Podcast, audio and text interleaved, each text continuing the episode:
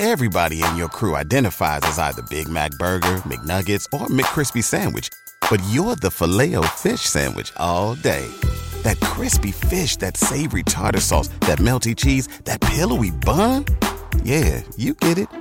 Every time. And if you love the filet of fish, right now you can catch two of the classics you love for just $6. Limited time only. Price and participation may vary. Cannot be combined with any other offer. Single item at regular price. Ba da ba ba ba.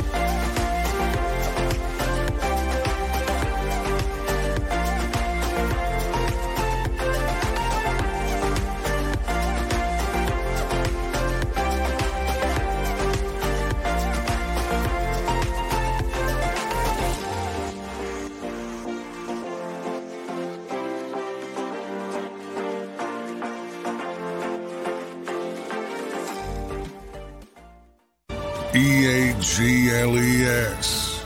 Eagles.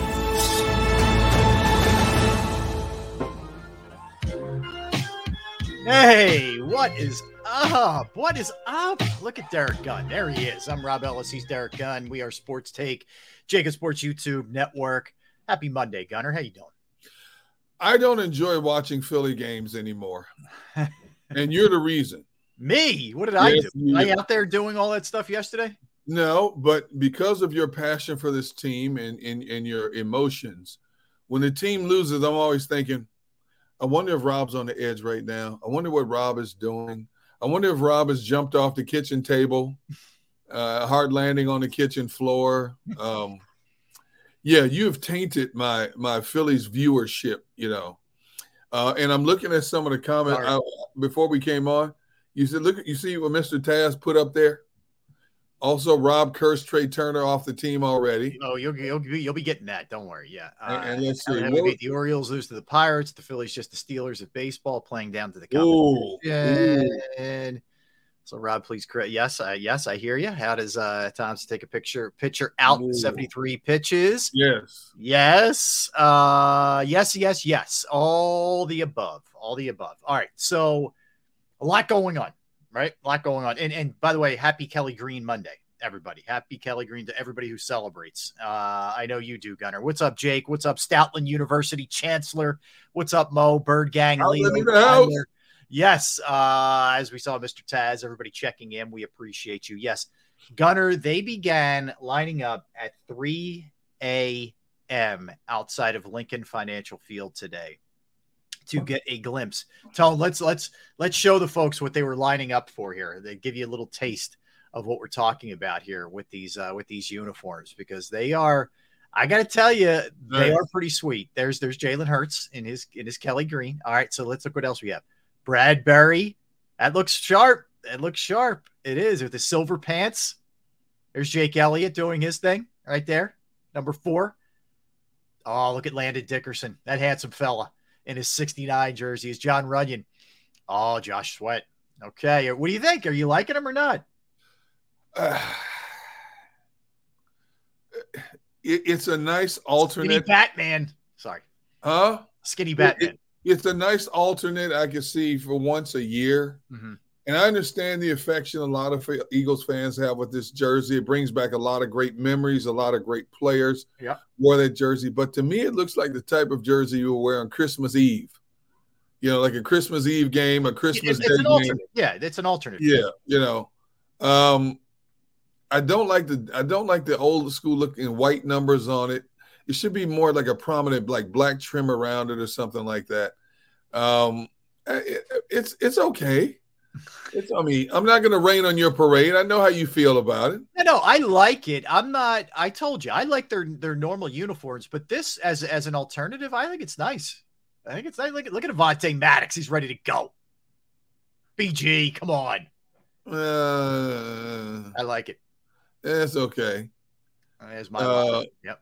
Look, a little that football is with my Lotta. It's incredible. Hey, look, so so dope King says, Hey Rob, I got you a Sippos Kelly Green journey jersey. That's good. That'll be let, me, let, me, let me put it like this. Yeah. I would not be I would not be camping out at three in the morning to buy a jersey. It was unbelievable. It, it literally looked like it looked like back at what you used to see back in the day for like concerts. Remember how people would would we used to see it at the Wells Fargo Center when we worked down there, Derrick. Uh, we, we would I don't know about you. I'd pull in in the morning and there'd be little tents up and all this other stuff. It were there were lines wrapped around at the link, and everything was going fast and furious, man. At, at the team store, Uh, it was insanity in there. It looked like it was it was a game. It looked like people were waiting to get in to get entrance to go to a game. See, That's what it looked like. does that jersey, when you look at that jersey, does it define intimidation to you? No. I don't know. I mean, look, they wore that ar- arguably during their best defensive period as an organization with Reggie and Jerome, uh, you know, and and Clyde and How many years ago, how many years ago was that? Golic, uh, 30 years. Yeah, it was Uh, 30 years ago. Let me address, let me address something here. Uh, somebody said, "Look, Spanish Phil said better than the Green Bay throwbacks." I agree. The Green Bay throwbacks are atrocious. What they wore as throwbacks are atrocious. I agree. I'm not. You're not going to get any argument from me. Yeah. There are very few throwbacks that I've really liked, to be Right. honest with you, in any team. D Gun, you may be the master of the grill, but your taste in fashion is trash. Hey, that's a matter, Mr. Taz. Look, we we see eye to eye on a lot of things, but that's your opinion. yeah. See, Chris D, Chris D uses the the mature, responsible approach. You see what she says there? Um, look with at that. D gun, that color is just not intimidating enough. See, see. I, hey, look, Chris D, I, that's why you, Chris D and I are like right here. She gets it. I, all these other people, all look, all these other people taking offense to my. I didn't say I disliked them. I just said, eh. You know, Yeah. all of you. You know what? That's your opinion. I look. I have my opinion. You have your opinion. I understand. How many times do I have to say it? I understand your affection. All of you uh, hardcore, long withstanding Eagles fans. I understand your affection for the Kelly Green. I get it. I just, to me, it's like, okay, all right. I, I, let me ask you this, Mister Hardcore Philadelphia fan. yes, sir. Would you would you would you have stood in line endless hours to get this jersey? No, I would not have stood in line. No, I'll be Okay, honest. all right. No, no, I like it. I would not have stood in line though. I mean, uh, and props to the people who did that. Look, only in this city could you see something like that. Honest to God, what like what other fan base would have done that? Uh, maybe maybe a few. Maybe maybe if you're not many. You know, see Tone D Gun flat out sounds like a flat out hater. You know what, Tone? You just keep doing what you're doing back there. Let me worry about what I'm doing here. Agree to disagree, Gigi. Yeah, okay. D Gun speed running getting canceled in Philly. Okay. Yeah. Yeah, I eh, look. I, I think, as I said before, I really like their uniforms. I like the regular uniforms. I like the the the black that they went to last year with the. I love that black with the green trim. Yeah, so like if, if to me, if I get the regular jerseys with you, you you can have like up to three or four alternates, right? right. So if you go regular, you mix in the black, and you mix in this, I'm good, man. That's a nice mix of uniforms. There you go. You know, There you go. Yeah, you're going to see everything represented: Kelly Green, the black, the regular, the white, whatever. You're going to have a a nice mix, man. And look, they're smart. You know, it, it- they they crushed it. They're going to crush it around the holidays, right? There's a Christmas game. Everybody's going to be decked out in their gear. You know that. I mean, it, it- it's going to be a monster. So I think it's good. Like I, when I was a kid, when I was a little kid, it was like Ron Jaworski and those guys, and they didn't wear Yeah. that color. Sure. Then when I became uh, probably I was like around 11 ish, they went to those or 12. They went to those. And then, you know, it was that until till Jeffrey Lurie took this thing over and they and they went into that that sort of 3D logo and then the midnight green, et cetera. But no, look, I mean, I, I think it's great. If it's something that look, it, you're when you're a fan, you're supposed to get excited about things. You're supposed to be into it. You're supposed to feel a part of it. Absolutely. And if and if you know all those folks who bought their gear today are proudly walking around sporting it, that's great civic and team pride. I think it's cool, man. I like it. Look, this is a part of their history, a piece of their Americana in pro football. I get it. you know what? Go for it. Enjoy it. Embrace it. Mhm. It's been a long time coming. How many years have have they been talking about bringing back the Kelly Green when we had to sit with our, our hands under our backsides and watching other teams bring their throwbacks back and, and stuff like that? And we keep hearing the Eagles are going to do it. The Eagles, they needed approval from the league. They're going to do this. They're going to do that. Finally, it's here. Uh-huh. I get it, man. It's like Christmas on July 31st for a lot of people. I get that. Right, right. Yes, and, and then you get Power to you. you get let a little little less than five months advance to get all your Christmas orders in and your and your Yes. Hanukkah orders and all, all everything else that everybody celebrates. Good for you. see, see, like Tone said, hey man, I, I just order online. Right. You know, we live in a day and age where you can order everything online. You know me, I'm not a big fan of ordering online, Right. especially watching my wife how much stuff she orders online Tell and me how many returns I have to make either to Kohl's or UPS or FedEx. it. I'm same. not a big fan. hmm I'm not a big fan of online shopping. You know me, I like to get out. I want to feel it. I want to touch it. I want to see it. Because a lot of times what you're looking at in the picture in terms of size, color, shape, it's not the same when you get it in per- in, in. That's true. That's I, like I'm amazed at people who will order like sneaks or shoes. You're that's, Yeah. dan- that's a dangerous game. Yeah, man. You Yeah. got to try sneaks and shoes on. I, I don't. Yes. I'm with you on that. I, I like I said, with my size foot, dude, there's very few sneaks I wear that are comfortable. That's why Nike's my favorite because it fits comfortable more so than all the other ones. But yeah, you know, I, I'm not a big on anything that I need online. I go to either my daughter Tina or Trish. Hey, can you guys order me this? You know, and when I order stuff, it's like a light fixture or something like that. You know, I'm not Yeah. ordering. I don't order clothing online, shoes online, you know, stuff like that. I'll do like I would do a t-shirt or like a hoodie or something like that, but pants or shoes or any kind of shoes, no way. no, No way. Uh, ain't happening. All right, Here, so here's the question. We do our Eagles question every day. Let's throw this one out there. Would you? and I know where you stand. You know where I stand. Uh, we know where Tone stands. Would you camp out overnight for team gear or merchandise? Could be Eagles. Could be whatever your team is. Phillies. Blah blah blah blah blah. I tell you, I, I uh, Father Sean brings us I, the Phillies light blue. I think are badass. I love the Phillies light. with the blue. red with that red stripe, Yeah, I really like those. Uh, that powder they- blue. yeah, they were the away unis from back in the day. Why didn't they do vintage pinstripes? I don't know. It's a good question. Mm. I think the Phillies. I like the Phillies. Phillies are pretty traditional with the road grays Right, and, and right. white pinstripes, which are pretty sweet. I actually really like the Sixers uniforms now. They, they went back to the red, white, and blue. Back Iverson's time, they they they had the black design.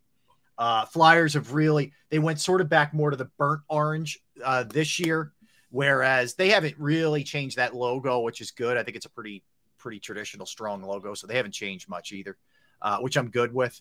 Um, yeah, so we'll, we'll we'll put it out there. I mean, how many of you have? Did anybody? Let's start with that. Did anybody overnight into this morning camp out? Did anybody get out there? Has anybody been to any of the pro shops, the Eagles pro shops, which are in Lancaster, South Philly at the stadium, uh, and or Cherry Hill? I believe it's Cherry Hill where they all are. Has anybody done it? So Nathan says last time I camped out was Star Wars Episode One. What a letdown! all right, that's pretty good. Um, yeah, I don't know. I Let me I, I ain't, I'm not camping out for anything. I, I- Yeah. no, no.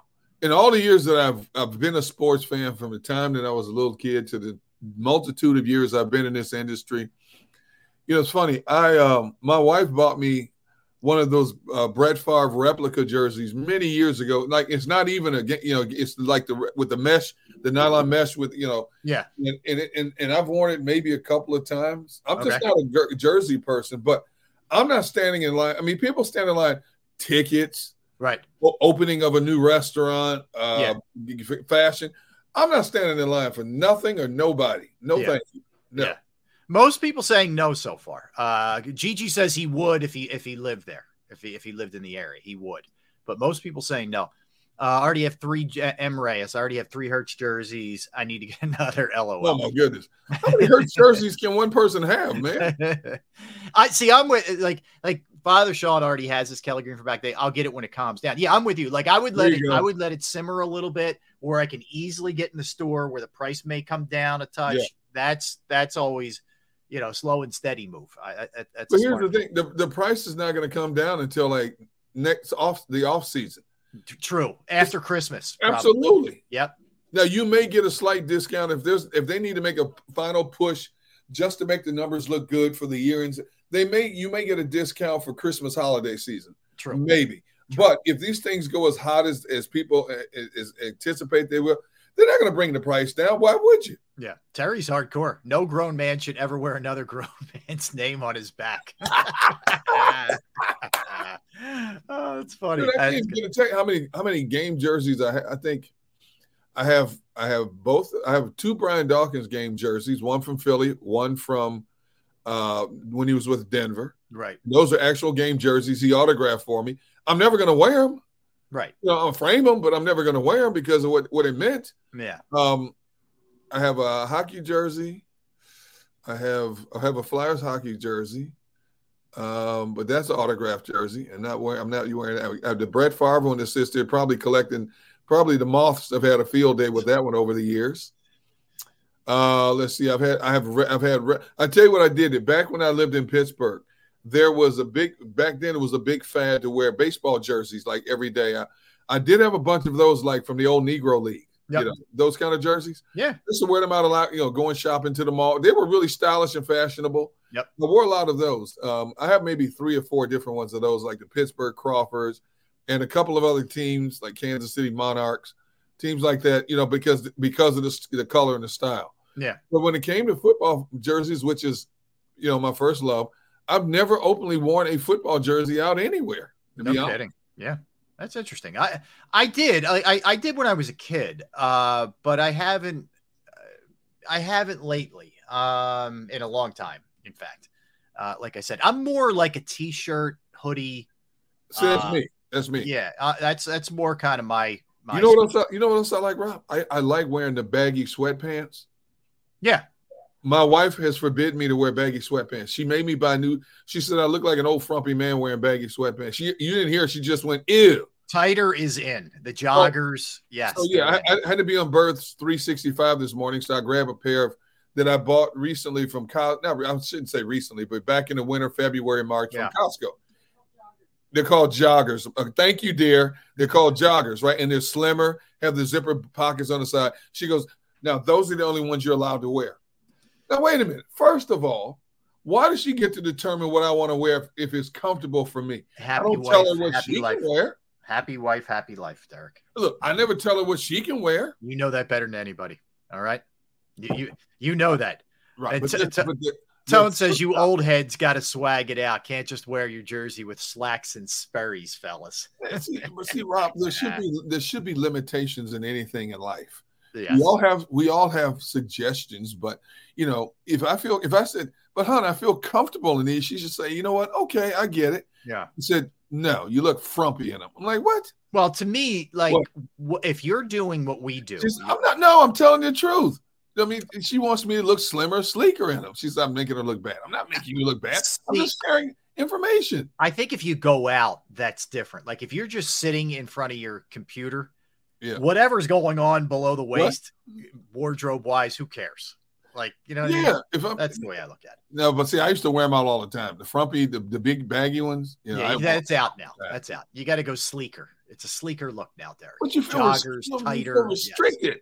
Don't you feel restricted? Uh, I, yeah, I don't love the trend necessarily. I, I but I, I adhere to the trends, but I don't love the trend. I will say though, they look good, but yeah, it looks look better. Good. Made me It's a look better look. And and I can use anything that can help me make make me look slimmer. But Here's part of the problem. The part of the problem now is the the super short shorts for men are coming back in. I, I you'll never see me in those. That's a problem. That's a problem. You'll never see me in those. That Yeah. that will never happen. Uh, no, no. That's like back in the '80s. Remember the uniform, the NBA uniforms back in the '70s and '80s? Oh, dude, I don't even know how they fit in those things. I don't either. dude. We're we're, Those we're slowly creeping up to that, and that ain't good. See, I like I like the '90s into the 2000 or longer, baggier, you know, shorts. I like those. So do I. fitting, you know what I'm saying? I see that's that's me right there. Yes, I agree. I agree. Yes. So uh apparently not a lot nobody really uh hit the uh who, who live in the area at least hit the uh pro shops today and nobody uh nobody would camp out. So most people wouldn't at least. See, somebody I um, we sped past it. Somebody said, you know, people camping out at three or four in the morning. Morning, don't they have jobs? I don't know. Maybe they work overnight shifts. I don't know. I I don't know. I don't know. Uh, I don't. Maybe they're maybe they can go in late. Maybe they work for home. Maybe they just take the day. They they have they have vacation days built up. I, I'm not sure. I ask my, I find myself asking that that question a lot. Like, didn't doesn't this person have something else to do? But maybe not. I don't know. Who knows? It's all good. The only thing I can never get into was like uh, what was it? The early 2000s, late late 90s, early 2000s, when every all the younger people would wear the oversized jacket with the oversized pants. You know, I'm like, why? What? What? What? What? What, what fashion statement are you making here? I don't know. I Jackets two sizes too big, you know, especially in the winter, Mhm. like the parkas. I'm like, what? What are you? What are you hiding? It's like you you're dressed like you can put three or four people under this attire. I mean, this, what, are you getting out of this? I don't know, man. I don't know. We we're all slaves to the trends, right? I mean that that's all it is. But yeah, it was uh, it was a pretty wild scene though outside of there. And man, the Eagles they the NFL. If there was ever any question that the NFL isn't just a license to print money, man, oh man, right? I mean, just look at today. Dude, think about how many entities like the NFL that, that just come up with an idea and accidentally print money. The Yeah. NFL, the NFL doesn't even have to try to print money. I mean, it's a great concept. You know, people buy the jerseys. Then whoever came up with the concept, let's implement the throwbacks. You know, look how many years we, and then now over the last several years, the Thursday night games Yeah, have the more vibrant colored jerseys. You know, the jerseys that whatever they're wearing, Yeah. the colors pop out even more so for Thursday night games. hmm So there's like four different generations of jerseys now that people are buying, and the NFL is like just sitting back like this. cha-ching. Money's just rolling in. Yes. They can do no wrong. Yeah, it's good. I mean, look, it, it, it it's good for the people that they can, you know, get whatever they want, and if you got the bread, do it. I, I don't, I don't fault anybody. I, if you got it, you know, hey, go for it. That, that, that's really the bottom line. Um, all right, so a couple things uh, besides the uh, the Kelly Greens, and we'll get to the Eagles in a second, and we'll give you some some camp observations and all those kind of things. Boy, what you talk about, and we're going to get into this heavy later. The storylines in the NFL, Derrick. There's Woo! there's a million of them. Like, you know, and again, I'll, I'll say that the beauty of the Eagles is it's none, no nonsense. It's just we're talking about what, what's happening on the field here. Just football. But every it feels like almost every other team's got some craziness going on. I mean, between the soap opera in Indianapolis with Jonathan Taylor, Aaron Rodgers fires back It's at Sean Payton. Payton Yeah. uh you know guys still holding out guys injured no real updates like the the bengals tight-lipped on burrow and what's going on there uh, Where's you know, Dalvin Cook going? right where's dalvin cook dalvin cook taking in a jets practice without a contract just watching it like really weird stuff man Yeah. Yeah. But you know what? The NFL right now is like that soap opera. These are the days of our lives. It really is That's what it is. Yep. You know, Yeah. the storylines are endless coming out of the NFL right now, man. yeah there always are man For people like us, you Yeah. know. Oh, I love it. I love it. There, there, there- not a word of a complaint from me. I, I'll, I'll take every second of it. That's why, that's why I can't wait for camp to start. Even if there's not games, there's always something interesting going on. Always. Um, but no, it was, uh, it's been amazing. So what we're going to dig into all that, like I said, and, and the Phillies, because it was, it was a true disaster Do- over the, over the Do- weekend. Do, we have to talk about the Phillies? Do we? Do we really have to? talk I, I don't know if I can get through it, honestly. I, I mean, it, the the way that le- yesterday was an embarrassment to Little League. I mean, honest to God, like if you saw a group of 11 year olds doing some of the things that they were doing with infield pops, with ground balls into the outfield, with base running, and, and not to mention the manager setting the tone from the jump by not having Bryson Stott in the lineup, the guy who's hitting 310 against left handers, who's your best hitter. Like I don't know. I mean, to me, it's it's almost like yeah, we can we can beat the Pirates anyway. Oh, really? Okay. So what happened yesterday? I can't That's remember the last. I can't remember the last time I sat through a baseball game and, and I'm chuckling like a kid because of all the foul ups, bleeps, bleeps, and blunders. I, I, I can't remember. And, and again, every time something happened, I'm like, oh, I bet Rob's on the edge of his seat right now. I was doing post game yesterday on on radio. I'm on sure you were. It was I was out of my mind. I, I I'm sitting there in the studio with Al Morganti, and and Al's just kind of shaking his head. I'm I'm hot. I'm hotter than fish grease. as our buddy Barry go. used to say. I How do you I- how do you go from in less in less than a week? You go from taking two out of three from the best team in baseball in Baltimore to losing two out of three to one of the worst teams in baseball in Pittsburgh.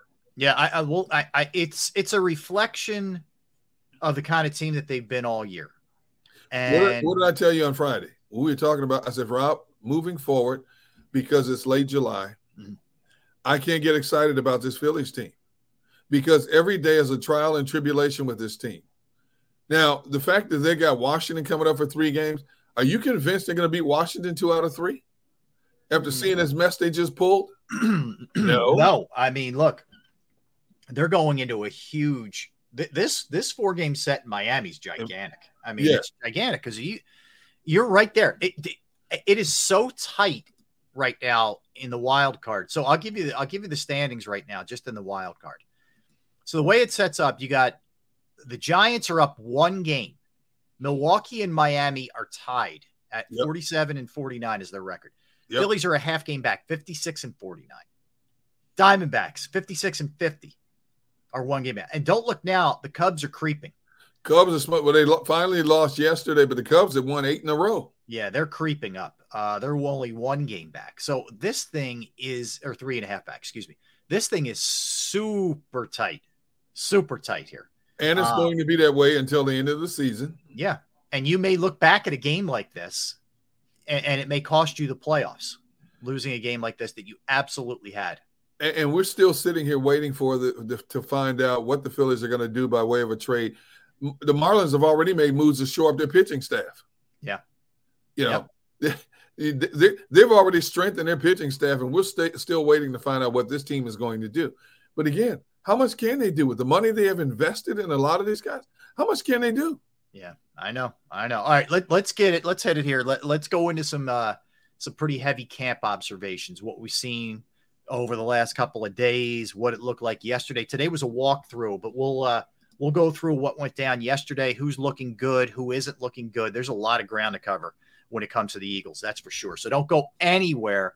That's Derrick Gunn. I am Rob Ellis. We are Sports Take, JAKIB Sports YouTube Network. Let's talk about Bravo Pizza of Havertown. Yeah, I've been going there since I was a kid. Bravo Pizza of Havertown's been family owned since 1985. It is a family feel. You got Alex and the entire crew in there, and they offer up 20 different styles of pizza with fresh food made every day. They have slices to go. They have the you name it, they'll make it specialized pizza your way. Not just pizza, though. Fresh pasta, sandwiches, wraps, wings, salads, you name it. It's all there. Bravo Pizza of Havertown's also committed to the community. They have fundraisers for charities, for schools, for little leagues, where those proceeds go to each and every one of those organizations. You can follow them at the Bravo Pizza of Havertown on Instagram and Facebook for daily specials and promotions. They're at 1305 Westchester Pike in the Manoa Shopping Center in Havertown. 1305 Westchester Pike, Manoa Shopping Center, Havertown. Give them a call right now 610 446 3810. 610 446 3810. Bravo Pizza of Havertown.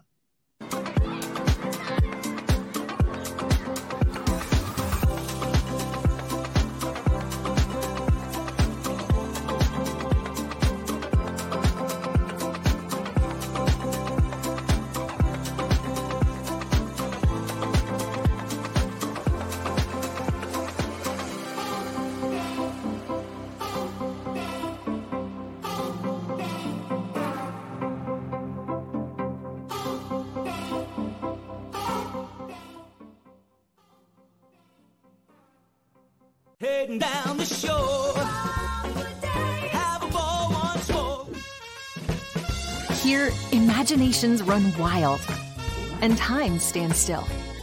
Because here, you can find the best of the Jersey Shore all on one five mile island. So leave the old you behind and get lost in the woods.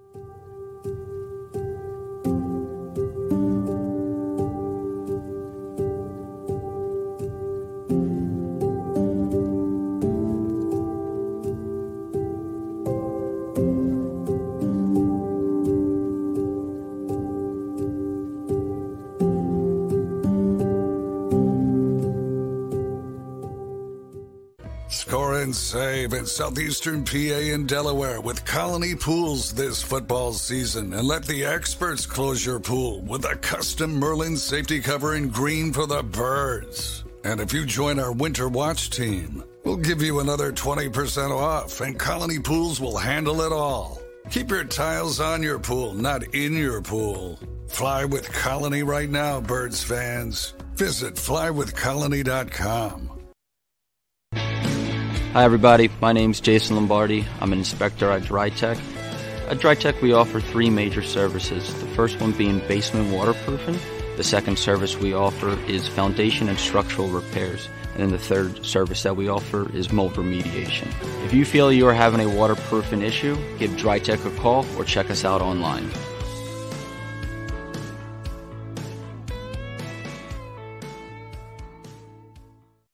E A G L E S. Eagles.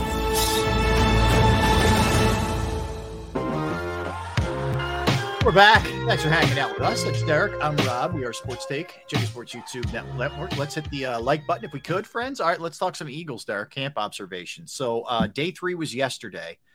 Uh, they practiced in shells and shorts, and uh, for about an hour and 35 minutes approximately. They had a walkthrough today. Tomorrow looks like it's going to be um, pads on tomorrow. Um, by all accounts, Jalen Hurts very very sharp. Um, has looked good on the on both deep balls, in, intermediary passes. Uh, you know, really anything getting out of the pocket. Uh, pretty on on on the money so far. So it looks like he's hit the ground running. That's encouraging for sure. Yeah, I think uh, he was like 16 of 19 yesterday. Uh, a couple of touch, touchdown passes, a great touch on his deep balls. You know that that's all good to hear. Um, you know the offense. uh, It seems that it caught up. Finally, got their revenge. You know, since camp open, we'd heard so much about defensive players that have looked very good, but it seems like the offense hit its stride yesterday, which which is good to hear. But then again, you know that's what we expect. We expect this offense to be far ahead of the defense when they hit the ground running for real. You know, anytime you're implementing seven new starters on a defense, whole new defensive coaching staff, two so-called defensive coordinators, it's going to take a while before things come together. Hopefully, it comes together a lot sooner rather than later. But for the most part, except for the elevation of an offensive coordinator on the offensive side, everything remains intact over there in the right guard. But you know, when you're playing between two Pro Bowlers, the right guard position is not going to suffer no matter who's in that position. So I'm I'm not surprised that the, that the offense finally had it today. Yeah, absolutely. So they, he looked, but again, take it for what it's worth. Mariota struggled. Uh, apparently, again, understand they're working on things. I, you know, I'm not one who looks at it as as it's the end all be all. I wonder, Derrick. I said this to you in- in watching, and I watched all. I finished it off. I watched all the quarterback uh, Netflix series. Yep. You know, I didn't really love the way that ended in Atlanta for Mariota. You know, I, I know he got it, his knee done, and he felt like he was he was having issues with his meniscus, but it sort of seemed like he just left him in the lurch. Go ahead and say it. I know you want to say the quit word. The quit Well, word. I don't know. I, I you know, and, and again, Arthur Smith was very careful not to bury him. Um, but you know, I, guess as a backup, it's fine. But I do worry a little bit about where this guy's mindset is. If football's the you know his biggest priority, I do worry about that. Well, I think from a, from a human element, when when your career when you come out of college as this highly touted quarterback, this big time prospect, you go as high as he did in the draft. Um, you have all the attributes, and let's face it, he was one of these guys. Also, these new age quarterbacks that can take off and run at any given moment, could run the read option. First few years in the league, it looks promising, uh, but then all of a sudden, out of nowhere, starts to tailspin to the point where now he's a journeyman quarterback and then you subject yourself to being on camera 24 7 for a series. You get your opportunity to start down in Atlanta on a team that's going nowhere and trying to find and build an identity. And all of a sudden, the rug's pulled out from under you. That's a little bit embarrassing. Yeah. Anybody, you know, and, and like I told you before, without giving too much away, now you understand why he faded out of the series once it was announced that he was being demoted. Yeah, it, Yeah. it, it really became. It was some Kirk Cousins, but it became the Mahomes show for- Yes. for, the last few episodes for sure. I mean, imagine if that was you or your son. How you? Yeah, I- I get it. I You know get what I mean? Yeah. I mean, what else is he going to say? You, you want to hear? him- Is he going to trash the team for making the decision? Is he going to suck it up and be the the consummate team? Is he going to be forced to be the consummate team player on Right. camera Yep. for the cameras? If he lets any type of negative emotion slip, can you imagine the backlash or criticism he's going to get for that? Mhm. That was a trying time in his life. You know, he's expecting a baby, and he's got to deal with this as well. Yeah. You know, Yeah, I hear you. Uh, well, we'll see. And again, you if you're getting to your backup, you're generally in trouble for if it's more than extent, an extended period of time. Like if you get, get two or three games, that's fine. We've seen that the last couple of years with the Eagles, uh, you know, with Hurts going down, but it's a big deal. Um, anyway, I, I, about- he never developed as a passer the way that he needed to for the NFL. Well, well think, think about it like this also, Rob. Derek Carr is this prolific passer. He gets demoted the last few games with the Raiders. He didn't travel with the team. He stepped away from the team. Yep.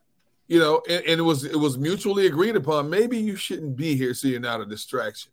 Good point. So that man's getting paid seven figures to sit at home. Yeah, I agree with you. Okay. Look, I, I think I think it's fair, but we'll see. We'll see if he if he picks up his game a little bit. Here. We Yeah. we I don't care what you do in life.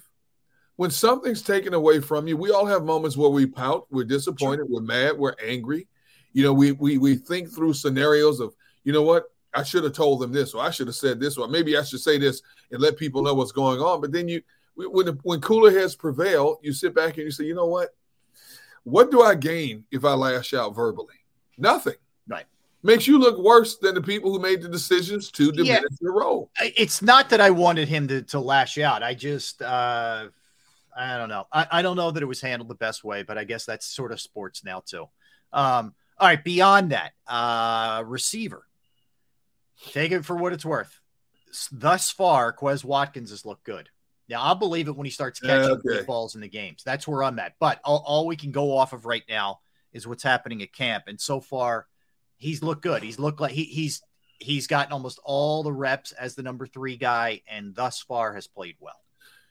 You want to know what I want to say about Quez Watkins right now? Yes. Next topic. Until I see it in a real game. You Next Drew. Rosenhaus now. Next question. Is that Next question. That's it. Okay. Next question. Okay. I, Uh, I, you know, I got to see it to believe it. All right. Uh, so there, that's that. Now, this is interesting. You may not be familiar with the name, and and he's you know not exactly what you would call a household name, but Joseph Ngata. He's a receiver who apparently is is really looking good thus far, and is kind of outshining at least in the early going here, Olamide Zaccheaus. So he, he's a receiver out of Clemson. Uh, he's good, good size, six, six, three, 217, rookie out of Clemson, uh, undrafted.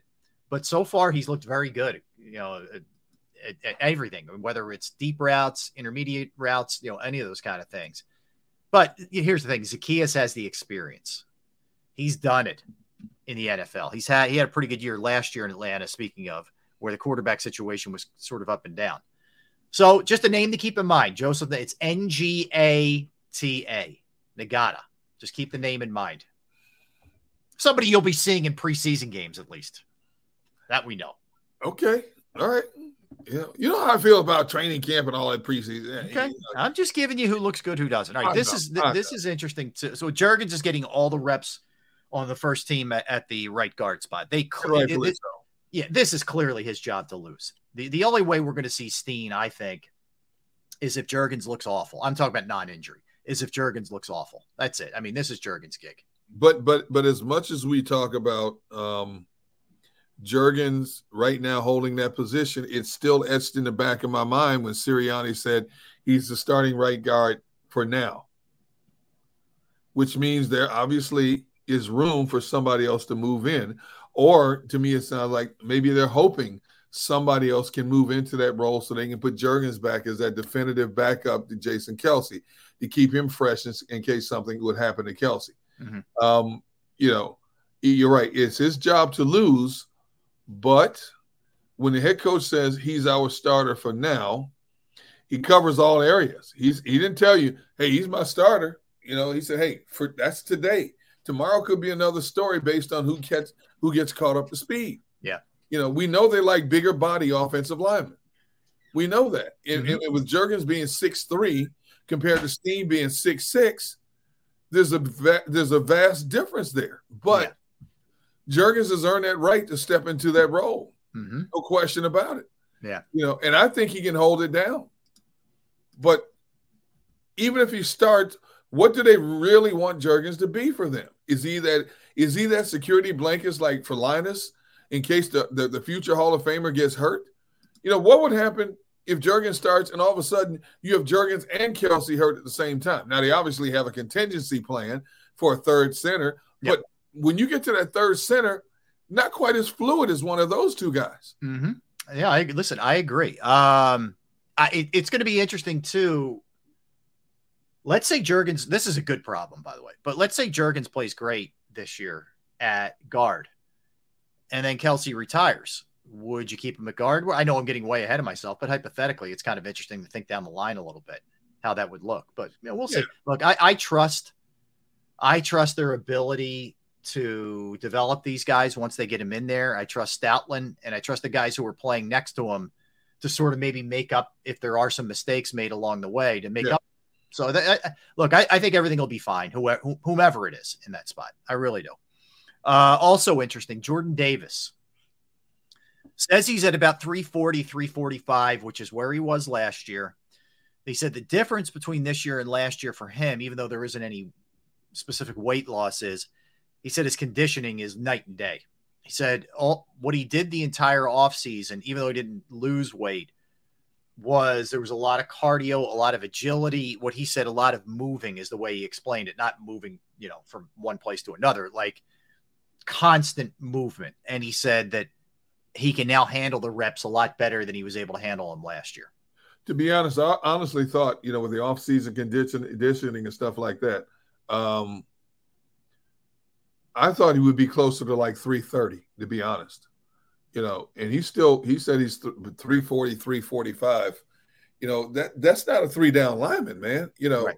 I don't care what kind of shape you're in. That's a lot of weight to carry, especially when you're laying up against other guys, uh, offensive tackles, and you know that's a situational player. And maybe that's what they want him to be. Is that you know like a Vince Wilfork, you know, was to New England for so many years. and Phenomenal that way. Yeah. he was phenomenal that way. He was a situational player. Maybe that's what they want him to be, considering all the speed and versatility they have surrounding him. You know, Yeah, I, Um, absolutely. Look, if that's, I'm not saying he's going to be Vince Wilfork, but if, if he turns out to be some semblance of that or version of it, he will have been worth it because what he's going to do to help others, if that's the case, occupying guys, just just stuffing everything up in the middle, almost being like a Hollis Thomas type. If he ends up being that kind of guy, that's very valuable. It's not it's not overly glamorous or spectacular, and his numbers aren't going to be jumping off the paper at you or the screen at you.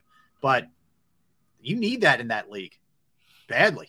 when you when you look at the guys that are that size, the Haloti Ngatas who played the game, the Tony Siraguses, the Vince Wilforks, you know, their job is to eat up space, control gaps, command double teams so somebody can slip through the gap and be a disruptive force. But you have to be able to get some push. You have to be able to split the gap occasionally and get in the quarterback's face. If he's a mm-hmm. situational player but not making some kind of play, then people are going to come down on him. And, and you know that's understandable. When you draft a guy that high, when you're the 13th pick in the draft, and you're this phenomenal talent, and we understand that from the D tackle position, um, it's a thankless job. You don't you don't get a lot of the individual accolades. There's very few. There, there's no Aaron Donalds a- across the National Football League, you know. And Aaron Donald is not big for a D tackle. He's built to be a DN, but he's so exceptional at the D tackle. He's everybody else is compared to him. Nobody else is Aaron Donald. That's a Mhm. one of a kind. Yeah. You know, but for, for for Jordan Davis with that type of girth, he'd be he better be able to do something more than just stand up straight off the line of scrimmage and, and maybe consume two blockers. You've got to you've got to do something that that that gets you mentioned or noticed periodically on a No, I agree. Look, he's got to be a run stuffer. He's got to he's got to create push in the middle. And Anthony, uh, you know, says Hollis Thomas was a sorry, uh, top Jordan Davis top top fifteen pick. Hollis, I know how I know where Hollis Thomas. I, I understand that. Yeah. My comparison was body size. What he was being asked to do is potentially what Jordan Davis is going to be asked to do. Obviously, Let's not take everything like totally literally, please, folks. Exactly. Exactly. I'm hoping that he can have the kind of impact where so what Hollis did a lot of times, A, he was very good in the run game, but what he was also good at was he would get a push up the middle, which is the toughest thing for a quarterback to have a rush coming into your face. That also allowed guys like Hugh Douglas and and and others to come from the end and tee off. That's what I'm hopeful he is, at least now. Like, do I want to see him get you five, six sacks a year on top? Of course I do. Uh, and I'm not trying to lower the bar for him. I would just like to see at least something. I mean, last year it was, I get it. In his defense, he was hurt a little bit, but now, now you, you need to show what you can do here, in my opinion. Like, I think you're going to, we're going to see his running mate, Jalen Carter, right. like come off the screen. I think, I think he's just going to be freaking awesome. if you can get a D tackle who can get push, it it it messes up a quarterback's drop. You know whether it's a five step drop, seven step drop, whatever the case may be. Yeah. You force them off this spot. They can't just sit in the pocket like they want to and plant their foot and, and deliver. You're going to force them to throw on a run more. You're going to throw some. You're going to force them to make more off off balance type throws. That that's what the the upper echelon D tackles are able to do in the National Football League. Can Jordan do that at 340, 345? That's what the Eagles are hoping. But again, we got to see it. You know, and when he's if he's going up against second and third string offensive linemen in preseason games, you're not really getting a true gauge in terms of what he can and cannot do.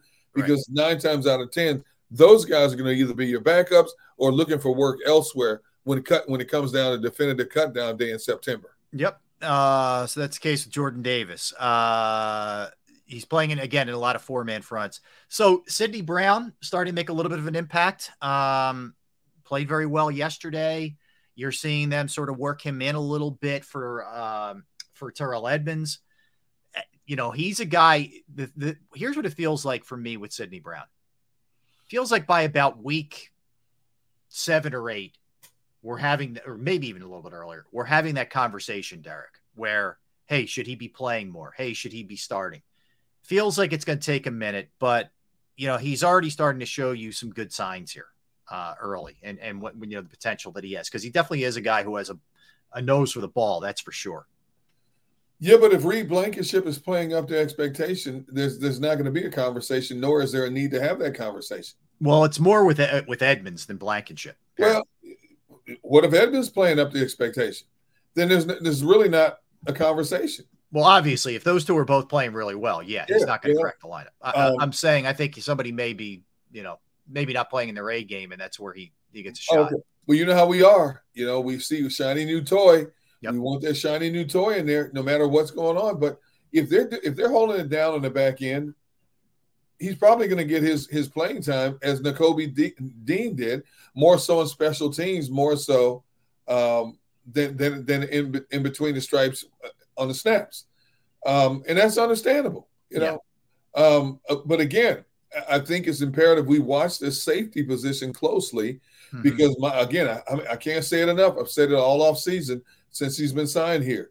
Mike Tomlin doesn't just let defensive players go in their prime for a reason, you know, without a reason. that I agree with you, especially a guy who knows the system very well. like he Yes. does. Uh, yes, you know, So that, that's that's one, and then the other the other one is um, from a linebacking standpoint. Um, Nicholas Morrow is struggling in coverage. Again, take all of this with a grain of salt because it's Right. camp and they're they're working on stuff.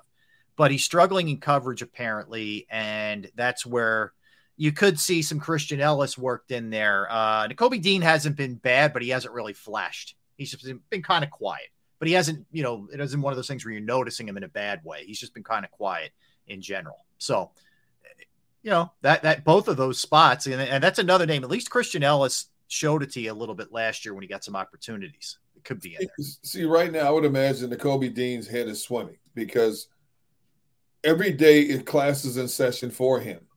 You know, you got an offense that's showing him different things, and I'm sure there's some guessing involved. Yep. So, you know, if he makes a mistake, it has to be discussed.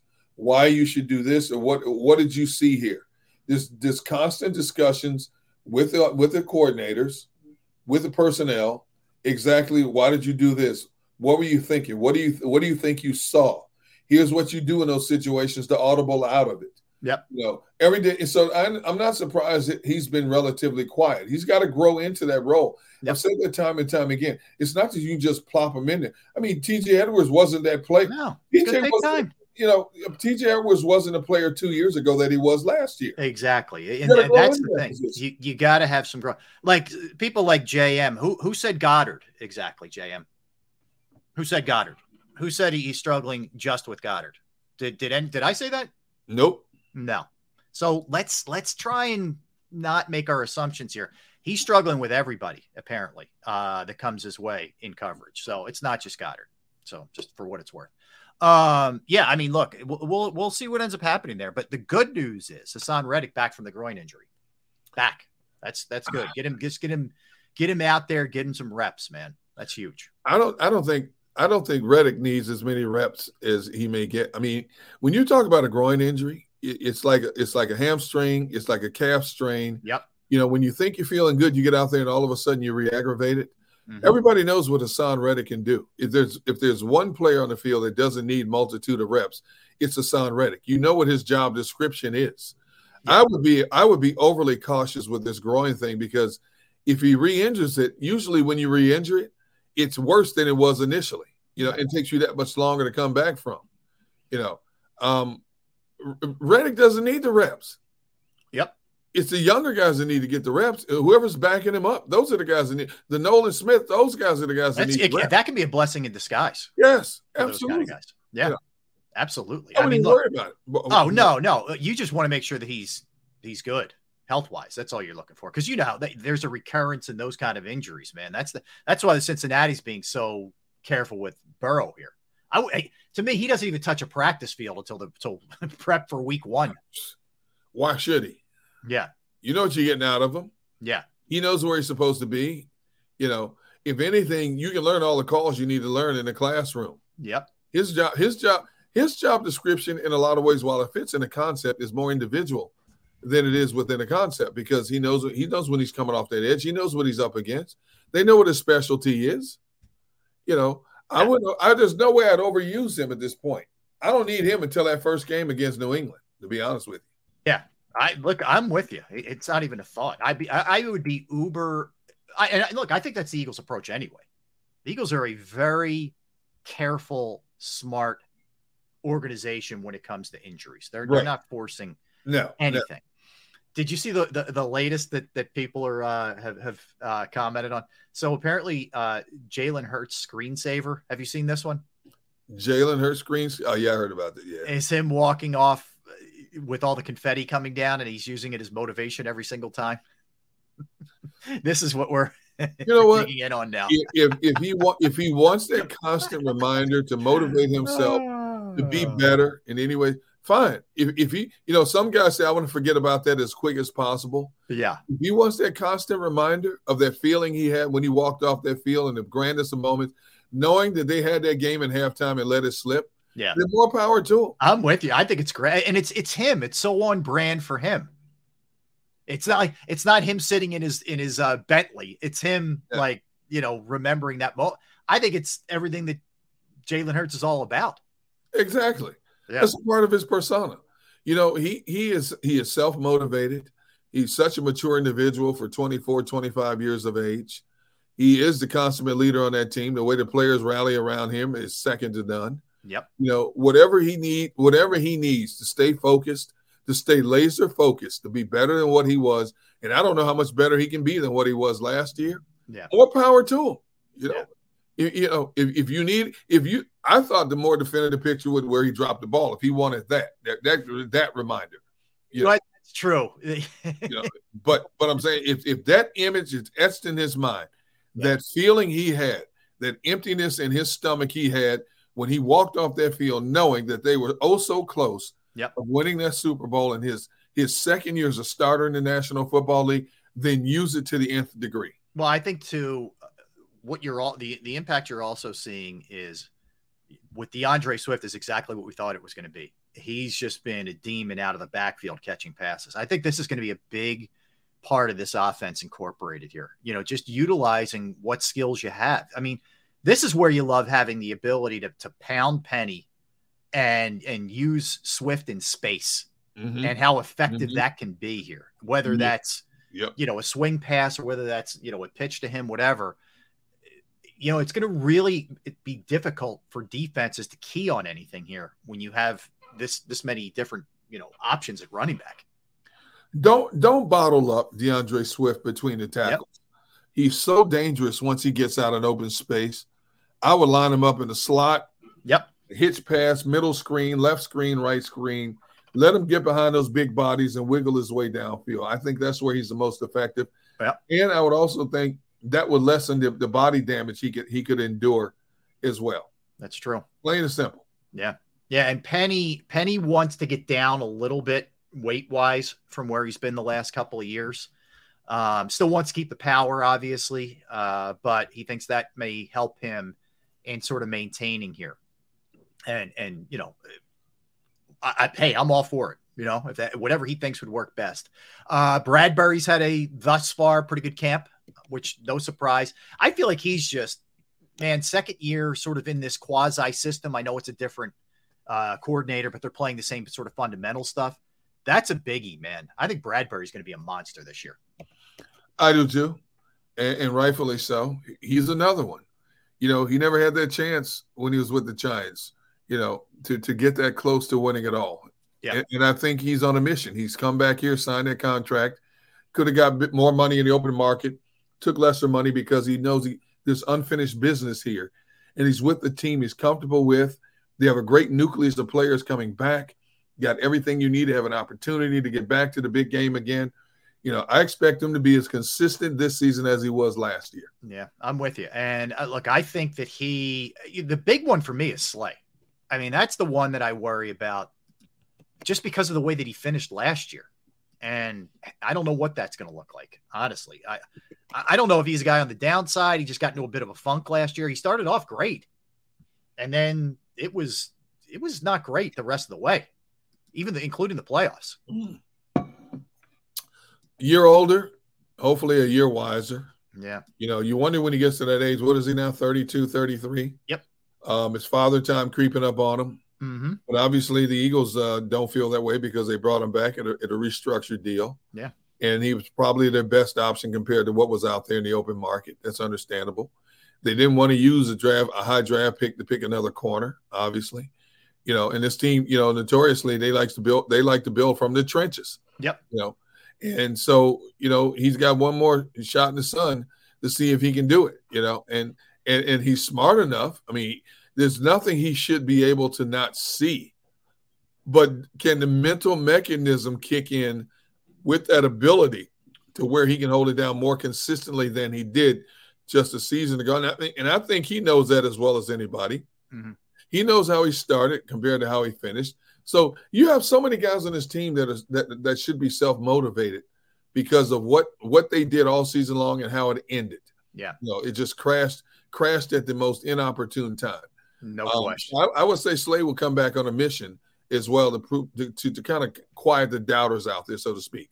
Absolutely. All right. You know what? Let, let's do this, Derrick. Let, let's keep the uh, the football momentum going when we come back because it it has been an off season of running backs and not in a good way, not Oh. in a not in a they're getting paid way, in a weird, controversial, strange, strange, strange off season. And it got way weirder with the Jonathan Taylor stuff over the weekend. Th- This Yep. this stuff, I, I mean, is- straight out of a soap opera. But between he he he puts it out there. He's unhappy. He meets with Jim Irsay in, in his you know big RV at camp. Yep. Then comes out and throws the gauntlet down, and then the Colts respond. Let, let's dig into all of it uh, when we come back. But he's not the only one. All right, so we'll we'll dive into the running back situation in the NFL when we return. Derrick Gunn, Rob Ellis, Sports Take, JAKIB Sports YouTube Network. Let's talk about Jim Murray and Principal Financial Group because finding the right person to trust with your finances can be a scary proposition. And I'm right there on the front of the line. I was for a long time, but found that right person with Jim. And I trust him with my finances as, as well as Principal Financial Group. Whether it's retirement planning, 401k review, insurance review, or you have a small business and you need help with your employee benefits, that's another resource that Jim can assist you with. I know personally, I've entrusted my IRA, my 401k roll, rollover with Jim, and I couldn't be any happier. You will be too. Give him a call. 610 996 4751. 610 996 4751. Or you could email him as well. Murray, M U R R A Y dot Jim at principal.com. That's Murray dot Jim at principal.com.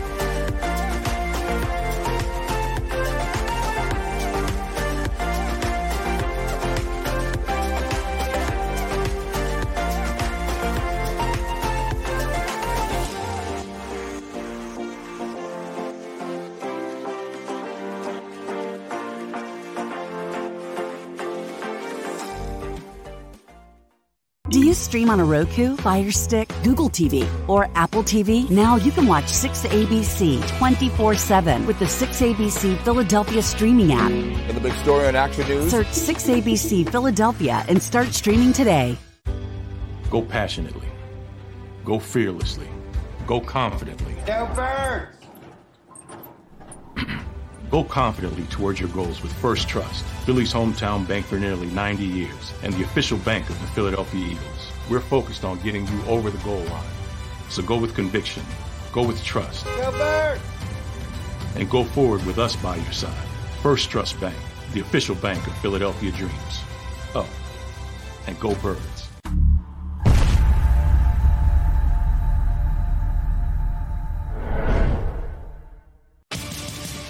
Greatest fans on earth. It's a bold statement, but would you expect anything less from Philadelphia? 58 years of heartache creates a toughness, a grit, a resolve not found in most. Sure, our prayers were answered, but now that we've had a taste, we're looking for more. Pondley Hockey, official partner of the Philadelphia Eagles. All right, did you know I was the mommy slam dunk champion? Really? yes, really don't sound so surprised. Let's see it. Oh, you're ready. All right, here we go. Let's hear the crowd.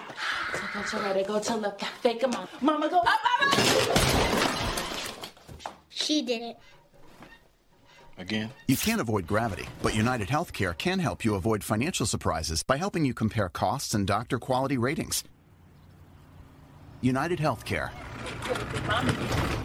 Uh huh. E A G L E S. Eagles.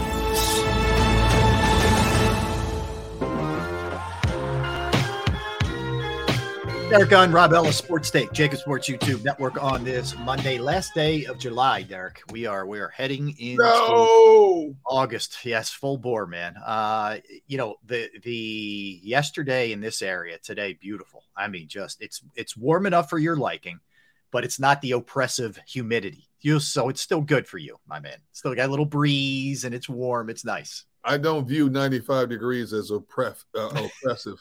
I view it as as soothing to the soul and to the skin and muscles. That's how I view it.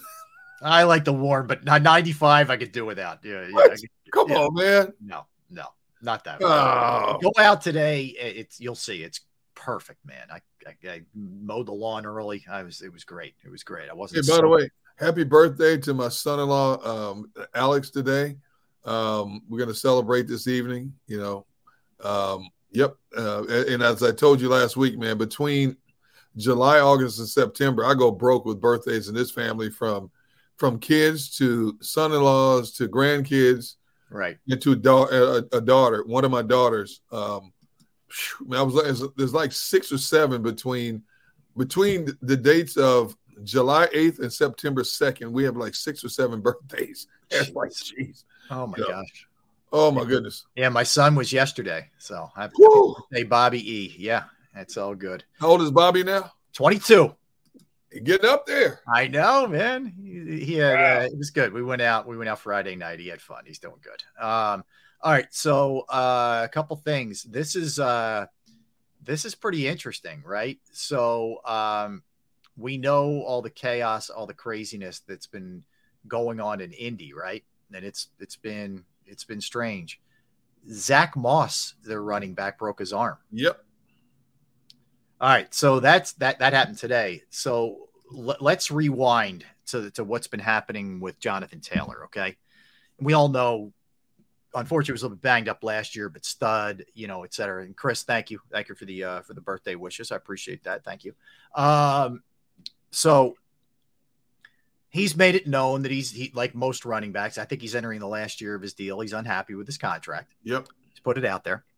So uh, you remember Jim Irsay, the owner, made some comments about running backs, and he, then he then he backed off a little bit, saying it wasn't intended to be a shot at Jonathan, you know, et cetera. Um, so Jonathan Taylor and Irsay meet on Saturday in his uh, what'd you call it? A luxury RV? What, Yeah, what- what was that? luxury RV. Like a Madden bus kind of thing. It was like that, right? Big, real big uh, travel bus. So anyway, that what emerges from that, usually when that kind of thing happens, everybody comes out and is like kumbaya, right? Everybody's on the same page and they're good. Not not the case. Not the case. Um, so it came out as soon as he came out of that meeting, it really went public that he wanted out. He wanted he wanted to be traded. So then the Colts yesterday come out with this, or at least there's something leaked that they may put him. He was already on the physically unable to perform list because of the ankle issues that he had last year. That he has a back issue, and he may be put on the you know non-football injury list. So what that does is there's a difference between the pup list, physically un- unable to perform, and the non-football injury list. The non-football injury list means the Colts aren't on the hook to pay him. Nope. If the injury happened away from the facility, away from their their folks, their medical people, they're saying he hurt himself in the offseason, hurt his back. He's complaining of back pain, etc. Yesterday, Jonathan Taylor throws a, a tweet or an X out there where he says, uh, "No back issue. I don't know what where your sources are, etc." So, and, uh, anyway, there's so, some kind of ugly impasse happening here, and it feels like Derrick, the Colts are trying to play hardball now with him and stick it to him, and not pay him a darn thing. So, I don't know where this thing's headed.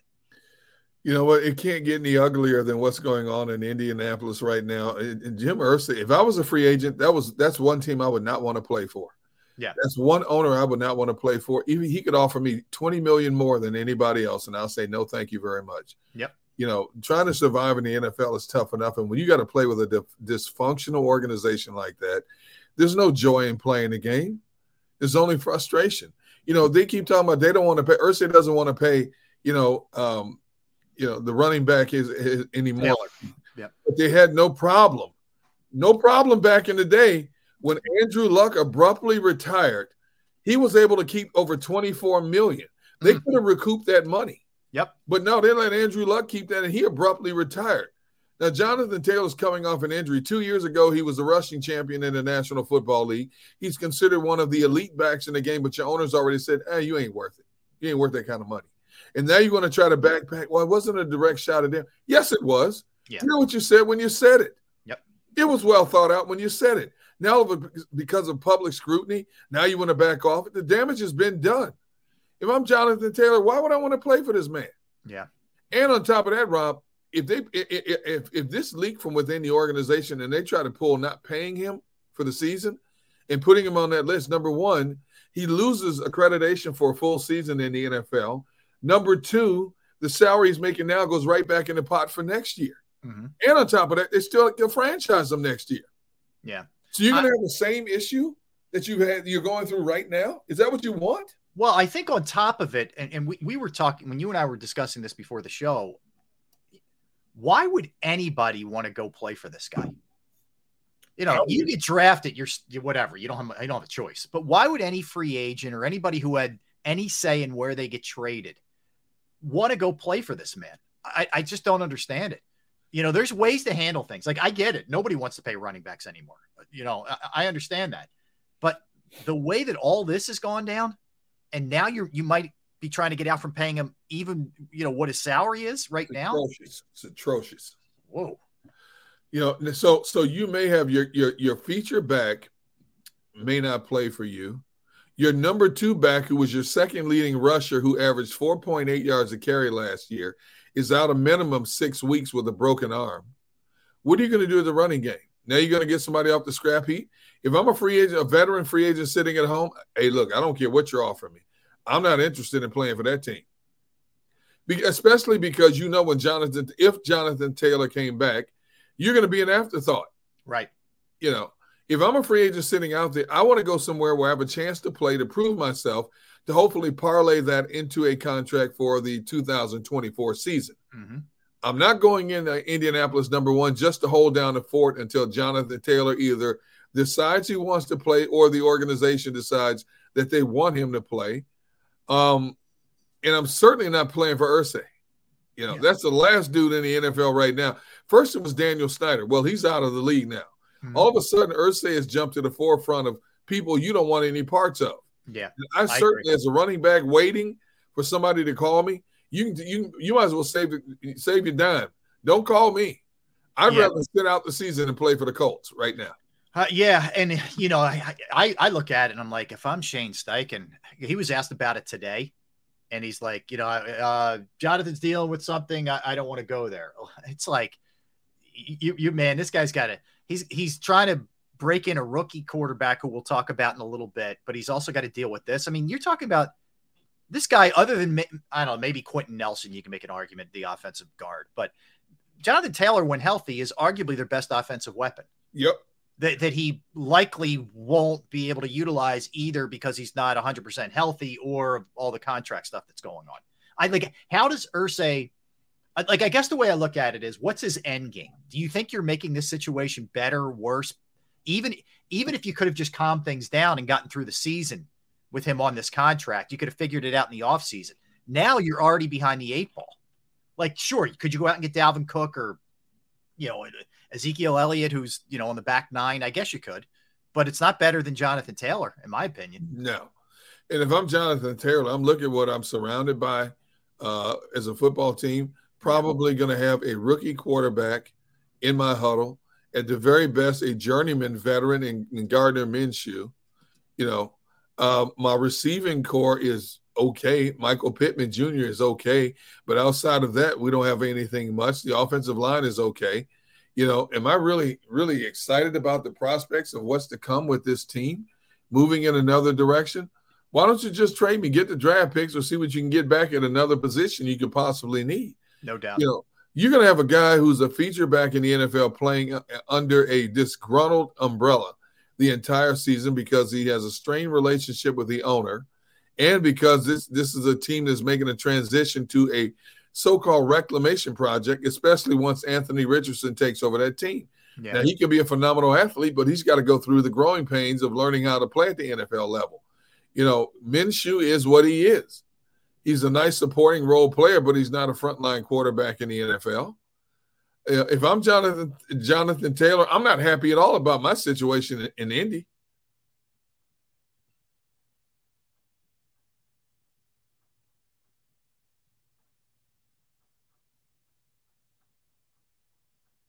oh. Did we lose Rob?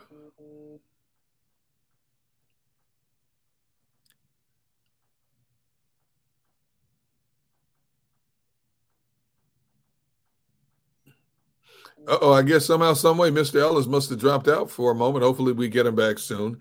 But the, the, the running back situation across the board, the National Football League, has been topic of conversation for some time now because of the prominent names that are sitting out there. Josh Jacobs is not signed. Dalvin Cook is still looking for a home.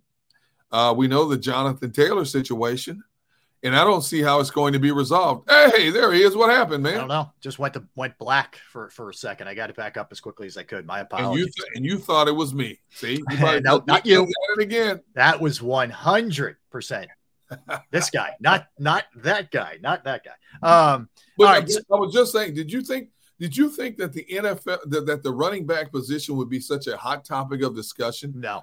At this stage of a summer, I didn't think it would go Across to this extreme. No, I didn't, no. Eric. Honestly, I, I mean, it, like if you, I know you just hit on it, but if really think about this for a minute, all the Taylor stuff, which is only getting uglier as, as every minute, right? You have all of that. The Saquon thing, that's not over. Like I think this No. is very well his last year in New York, right? Th- There's there's the Saquon thing, which was poorly handled from both sides, I think. Um, you go beyond that, you got Josh Jacobs is still out of right now holding out. Yep. He's pissed off about the tag. Uh, you have Pollard tagged. He did sign it, but I'm sure he's not thrilled about what's going on there. Uh, Dalvin Cook sitting there. Kareem Hunt is still sitting out there. Right. Uh, Leonard, or- Leonard Fournette is still sitting out there. yeah, Ezekiel Elliott. It's it's weird. Elliott, like yep. yeah, the um like Dalvin Cook is like sitting there watching Jets practice, but he's not signed with the Jets. It's very strange, you know, what's going on here. So there's all of those things that, that are sort of like floating around, and you just wonder, like, is it worth it for these organizations to get their pound of flesh? Like, you know, if you could just be, a- in my opinion, like a lit, like give these guys a little bit more, a couple breadcrumbs, and maybe it, doesn't turn into this. Yeah, Austin Ekeler wanted out. I, I yeah, the, the Chargers, you know, gave him some, uh, you know, achievable incentive clauses Yeah. so he could get a little bit more money. But it's like these teams aren't budging. Like they're standing really hard and firm on these running back contracts. They really are. I mean, the way it's being handled by Irsay and some others is, is an extreme. But look, the Eagles have four running backs who are making seven million dollars Yeah. total. Total. and, and you have you have meanwhile all the running backs are sitting there watching everybody else get paid look at all the big money contracts that have come come to, uh, to to the forefront this summer from quarterbacks obviously d tackles d ends safeties cornerbacks wide receivers but yet the running back when was the last time we talked about a running back getting big money think about it i mean Yeah, it, it, it was it was McCaffrey or or Derrick Henry. Derrick or- henry Yeah, I mean that's it. I mean, like we keep talking about, the guy who really made out well this offseason is Miles Sanders. Miles Yep. Sanders got a deal. He jumped on it right away. And considering what's going on with these other backs, he's being paid very well for his productivity over his career. So and, and- props and to his, him. deal, his deal is is a favorable deal. I mean, it's, it's a twenty two million dollar deal, but it's still a favorable deal. It's not that big money that two of the guys we mentioned before, the Christian McCaffrey's, Derrick Henry's got before. So the numbers have come down, even though De- even though out of all the running backs, Dalvin uh, um, Miles Sanders got the best deal so far this offseason. Yeah. You know, compared to Kareem Hunt uh, and guys like that. Are you kidding me? Yep. Yeah, it's it's no doubt. I mean, you go far enough back. You know, McCaffrey's a few years ago now. Derrick Henry's a few years ago now. Yep. When you're talking about the last couple of years, Zeke was a few years ago.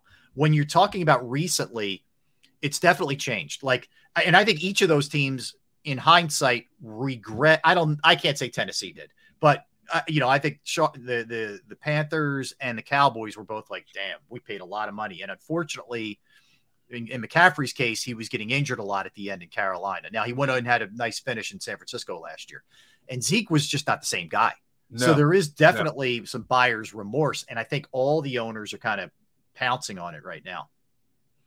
And and and, and understandably so. And and I think Travis Etienne of Jacksonville has said it best. Yep. You know, I I- I understand what he said. Obviously, what he said is not going to weigh favorably with the other running backs who are out there possibly taking a stance. He talked about how running backs need to be more diversified. And I'm thinking, how much more diversified can running backs be? They're already blockers. They they catch passes. They run the ball, um, and a lot of them play on special teams. What else do you want them to be? I think the running back position is about in today's game is about as diversified as it can possibly be at this point. Yeah. And, and so where Travis Etienne is coming from, I have no idea, but I don't see how you can be more diversified now. Well, the thing is, it, it like it- it's a. I understand what Etienne's saying, but it's it's sort of a weird. If you want to be sort of in unison with your your brethren, it's a weird thing to say right now. You know what I mean? It's like, also if you're Saquon Barkley, who can catch the ball, who can run the ball, who's a good blocker, and you have to go through all this, what else is he supposed to do? Does he have to diversify his game? He got eleven million dollars. They gave him a nine hundred thousand, or not even a, s- mm-hmm. yeah, about a nine hundred thousand dollar quote unquote raise, but he has to hit all of his incentives to get it. So what else do you want him to do? Our cornerbacks and safeties asked to be more diversified, a wide receiver more diversified. No, they're asked to do their job description. So a, a, a running back's description is well defined in today's game. Yep. We see it across the board. We see how the Eagles use running backs, the Kansas Cities use running back, the Green Bays, the New Orleans, the Tampa Bay. We they're as diversified as you can possibly be. You know, so the fact that you're asking them to be a jack of all trades more so than you are other positions from a running back's perspective, I understand why they're crying, crying foul now. Yeah. You can't be any more diversified than you have been in today's game. Well, I, I think the, the other the other thing that's tough for them is they realize it like like anybody in the NFL for sure this applies to, but especially them. They have a really short shelf life and their their ability to earn, they maybe get that second contract and then that's it. Generally by 30, there aren't think about how many effective running backs are there in the league that are 30 plus. I, I can't think of really any off the top of my head. So you you really really have to get it early if you can get it. You know, beside and the problem too is if you're a later round draft pick, you're not getting a big contract. So that second one is everything to you. Yes. It's everything. And Your second con your your big contract, your one and only big contract may come in your third or fourth year in the league. And oh, by the way, if you're a first round draft pick, it's the fifth year. exactly. If the team decides to pick up an option, you know, so you, you know, by the time you get that contract, you're 26, 27, and that's that that's the that's the stage you're in the prime time of your career. Mhm. You know, look at offensive linemen. Look at how many big contracts Lane Johnson has gotten. Yep. Jason Kelce has gotten in, in their late 20s, early 30s. Mhm. Wide receivers will get second big contracts. Quarterbacks, look at look at the Darius Slays and the James Bradberry. Not over the top money, but they've gotten second good money contracts. The running back, if he's lucky, gets that one big contract, and that's it. And now the owners basically have colluded to make sure that doesn't happen. Yeah, I agree. I agree. Um, all right, so we uh we will because we didn't we you and I were were were digging around and we realize we didn't do all the teams yet uh for the for our greatest series. We we got No, about no. at least another week's worth. So we'll uh Yeah, we Well, got four or five left. let let's do it, man. You want you want to do the uh the Cardinals who are our, our team today? You want to do them now? Yeah, let's do it. Why not? Okay. All yeah, right. let's do it Sounds now. good. All right, interesting because this is a team that you know goes back to the St. Louis days, you know, from back in the day, uh, and then of course made the move to uh, to Arizona with the uh, the Bidwells. So uh, you get first crack in this one, D guy. Yeah, the funny thing about this Cardinals organization, you talk about the gypsies of the NFL. They went from Chicago to St. Louis to Arizona in their history. You know, it, it's hard. It's hard to even fathom. They used to be called the Chicago Cardinals. That's amazing, isn't it? That's something. Yeah, it really But when is. you talk about the history of the Cardinals, there's only one name that comes to the mind first and forefront. It has to be Larry Fitzgerald. All day. Yep. That man spent all 17 of his years as a receiver with the Cardinals organization. Do you know he had 1,432 receptions in his career, only 29 drops his entire career?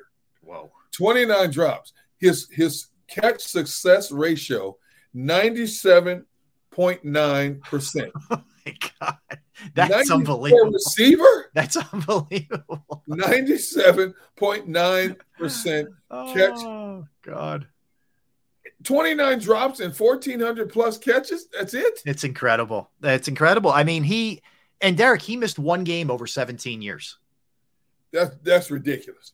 That's absolutely ridiculous. and, and you know the amount of shots that he took, uh, he 256 straight games with a catch. Yes. He, he was the model of Yes. consistency. This Yes. guy. He's had a chance to play in nine playoff games. Yeah. And unfortunately, if there's anybody, if you're not a fan of the team, if there's any individual you would root for to win a trophy, it would be I Larry Fitzgerald Uh, uh, man, I wanted him so badly. And what was it? The uh, against Pittsburgh. Steelers Super Bowl. I wanted him so badly to get it. I really did. And he played great in that Yes, game. Yes, he too. did. Yeah. Know, he scored the touchdown and gave them the lead. And all of a sudden, Steelers walk down the field, get the Saints the game winning touchdown Yep. in a great Super Bowl, I might add. Yeah. In nine playoff appearances, he had 57 catches, 900 plus yards, and I believe it was 10 touchdowns. You know, phenomenal for his career. Unfortunately, he never got to hoist that ring. Right now, he sits his his total catches and his overall receiving yards are only second in the National Football League to the GOAT of receivers, Jerry Rice. Yeah, incredible. Really incredible numbers, that's for sure. 1,040, 432 catches. Just just a machine. He was a machine. All right. Uh, number two here. Uh, I got to go Larry Wilson. Larry Wilson was a safety, Derrick. Yes. Five All Pros, eight Pro Bowls, Hall of Fame, Defensive Player of the Year. This guy had 52 interceptions for a career. He had 10 in one season. That is that's a lot of picks, man. And, and he could do he could do it all. He could hit you. He was a ball hawk. He was he was kind of ahead of his time at the safety position in a lot of ways for for a guy who played during that that that era. But a great great player nonetheless. So I'll go Larry Wilson. Uh, great choice. Matter of fact, uh, once once the Cardinals knew what they had in him, he's the one that kind of in, in, invented the safety blitz. Yep. You know, to, to, put pressure on quarterbacks. You know, he he spent 13 seasons on the field, but to show you how highly respected he was by the Cardinals organization, he spent 30 years in their front office. Yeah. So he spent 13 years in the field and another 30 in the Cardinals. 43 years with the, with one organization. That that's that's respect at its finest you know, 52 interceptions, eight over 800 yards return uh, on the interceptions. Um, he was a defensive player of the year in 1966. You know, um, he wasn't the fastest guy out there, but definitely one of the smartest to ever played the position and kind of revolutionized the safety blitz. Yeah, no question about it. All right, that's a good one. All right, who else do you have? Uh, I got to go. If we're going to stay in the DBs, I got to go Aeneas Williams. Yes. Aeneas Williams was a phenomenal talent, could run, could hit, could do everything you could ask of him.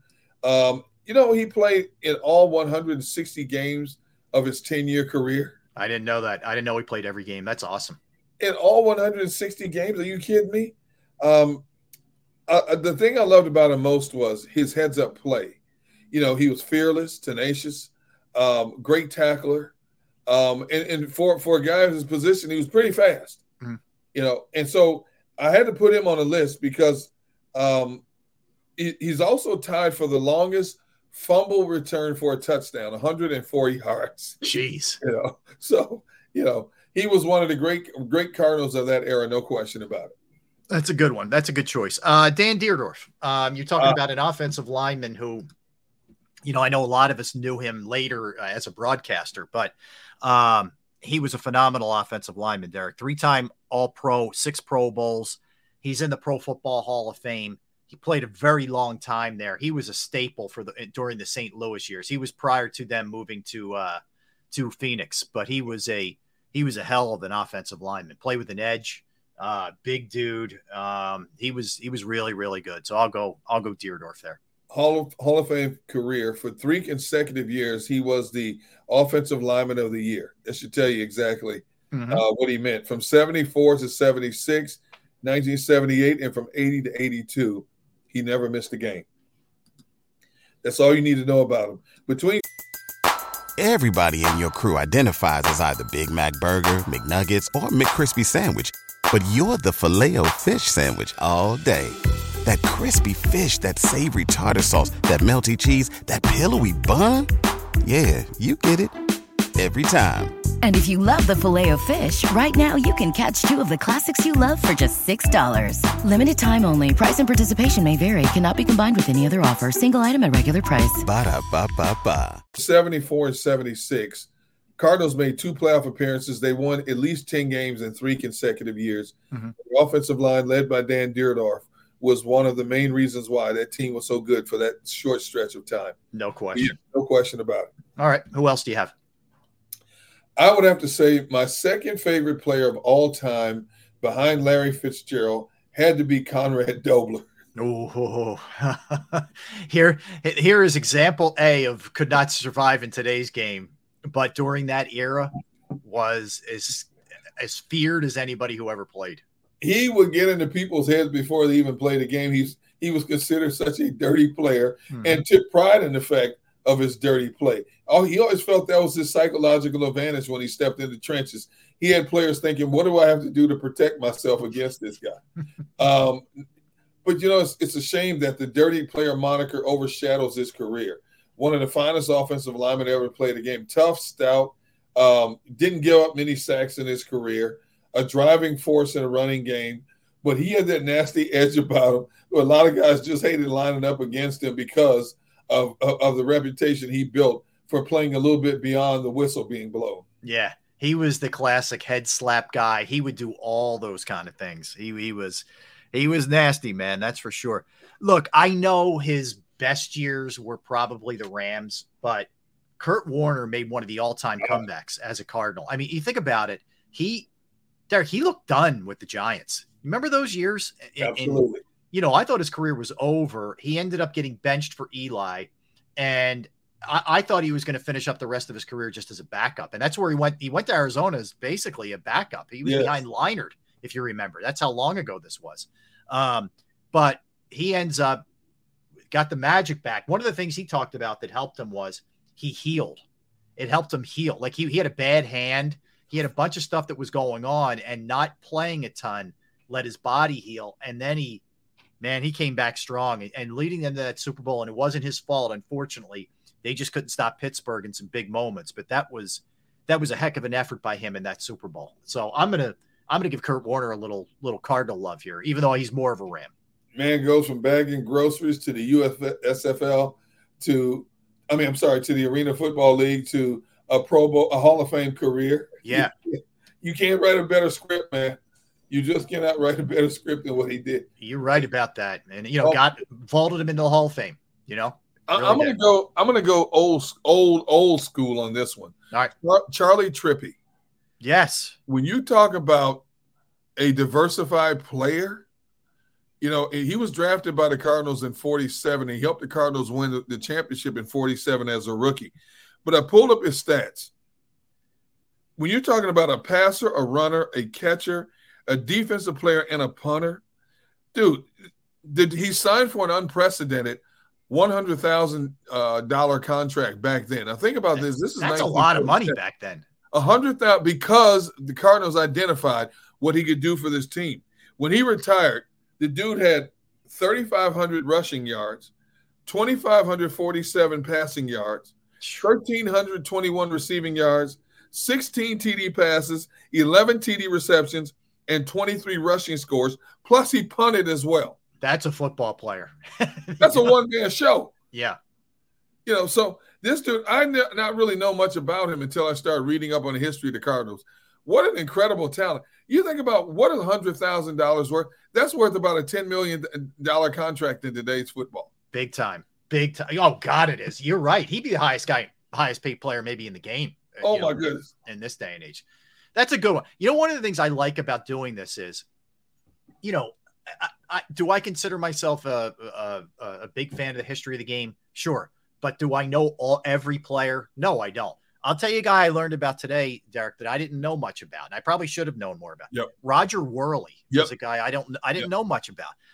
He- He was Roger Staubach called him, and they, he he coined the term "shutdown corner." Yes, Uh, three-time All-Pro, seven-time Pro Bowler, played corner for the Cardinals. It- it's a pretty cool story. He was a hometown like hero. He he went to Missouri. He grew up in Missouri. Y- You know, he was yeah, St. Louis, plays for plays in St. Louis, but I didn't realize this guy played as long as he did, as effective as he did. I, I honestly didn't didn't wasn't familiar with him. So he played. Yeah, I, I remember him. He played all fourteen of his seasons with the Cardinals. Only missed six games in fourteen seasons. You know, yeah, these guys you all you tough. need to know about him. Um, Yeah. He didn't get inducted into the Hall of Fame until 2007. You know, people were screaming, "Why is this guy not in the Hall of Fame?" Decision makers finally realized what he contributed to the game of football and finally got him in. But you're right; he was one. Of, he was a fine cornerback in his day. Mhm. Yeah. All right. Who else do you have? I got to go, Ollie Matson. Yes. Uh, Ollie Matson. Ollie Matson, first of all, is only one of three players in the history of the NFL to win um, a, a- an Olympic medal and to play in a National Football League. Uh, he won a silver medal in the 4x400 uh, meter relay and a bronze medal in the 400 meter run back in the 1952 Olympics. Mhm. Um, you, you look at his career rushing yards, rushing touchdowns, receiving. This, this dude could do it all, man. Oh yeah. I mean, gee, six time Pro Bowler, five. ti- I mean, six time All Pro, five time Pro Bowler. His all-purpose yards are almost thirteen thousand all-purpose yards in his career. Yeah, jeez, yeah. great. Yeah, another one. Just just a football player. I I had to put him in here, Derek. I can't let this nickname go.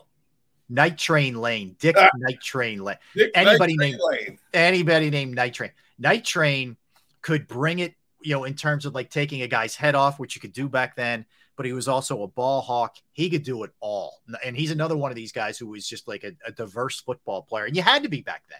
You yep. had to play multiple positions, do a lot of different things. It wasn't as specialized as it is that this day and age. But Night Train Lane, phenomenal, just a phenomenal player. So I, I'd had to work him in there.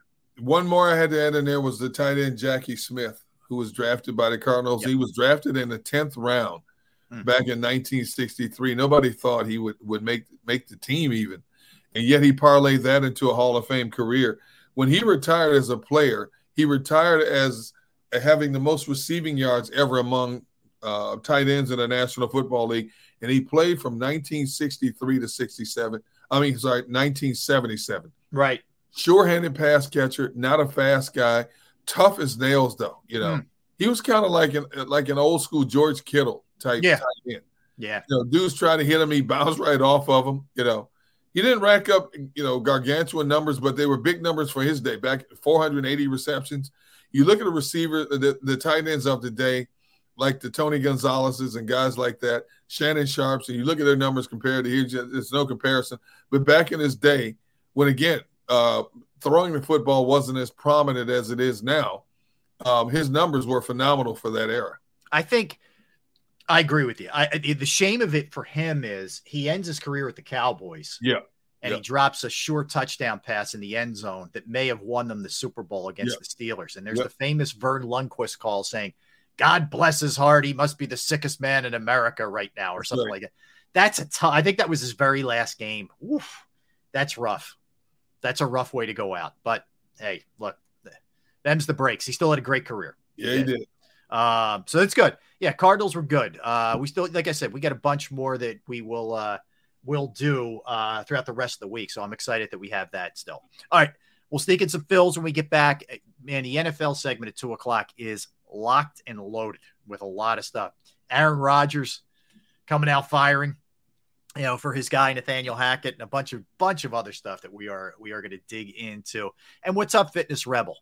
There she is. She's checking in. It's a little bit later. That's okay. We're, we're, we're glad to see her as always. So we'll get a timeout. We'll come back and uh, we'll talk some Phils. He's Derek. I'm Rob. We are Sports Take, JAKIB Sports YouTube Network. Let's talk about Pro Action Restoration. Pro Action Restoration. They are the place that you turn to if a home, a business, or a property that you own go through the inconvenience of water, fire, smoke, mold damage. They're on call 24 hours, seven days a week to assist you. I can tell you that from personal experience because I reached out to them on a Saturday and they got right over to my parents' house. They had a, a flooded basement, it was a mess.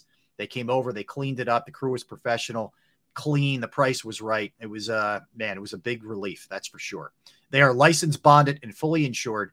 They've been serving the tri state area for more than two decades. Pro Action Restoration will work in conjunction with your insurance company. So, again, it could be water, it could be fire, it could be smoke damage, mold remediation, you name it, they can handle it. Give them a call 610 623 3760. 610 623 3760 or online at proactionrestoration.com. That's proactionrestoration.com.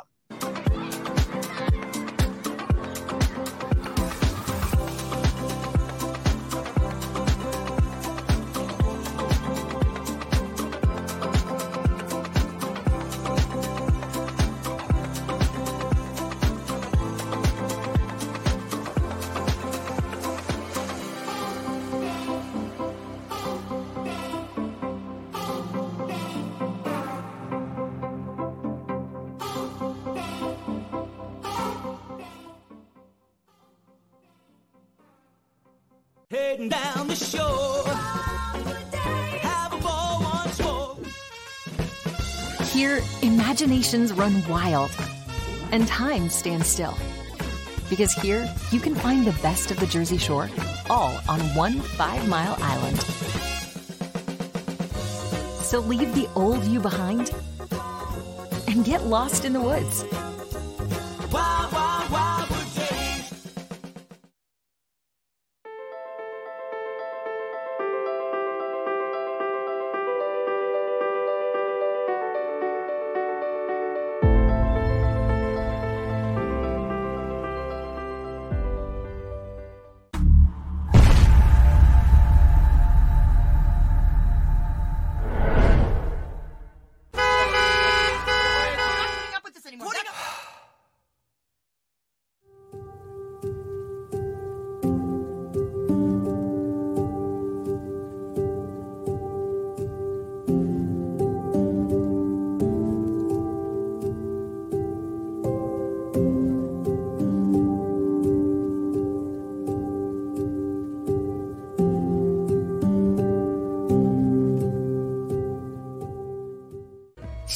And save in southeastern PA and Delaware with Colony Pools this football season and let the experts close your pool with a custom Merlin safety cover in green for the birds. And if you join our Winter Watch team, we'll give you another 20% off and Colony Pools will handle it all. Keep your tiles on your pool, not in your pool. Fly with Colony right now, birds fans. Visit flywithcolony.com. Hi, everybody. My name is Jason Lombardi. I'm an inspector at DryTech. At DryTech, we offer three major services. The first one being basement waterproofing. The second service we offer is foundation and structural repairs. And then the third service that we offer is mold remediation. If you feel you are having a waterproofing issue, give DryTech a call or check us out online.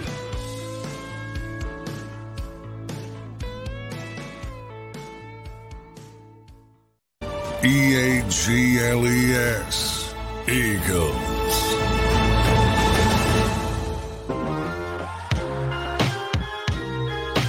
We're back.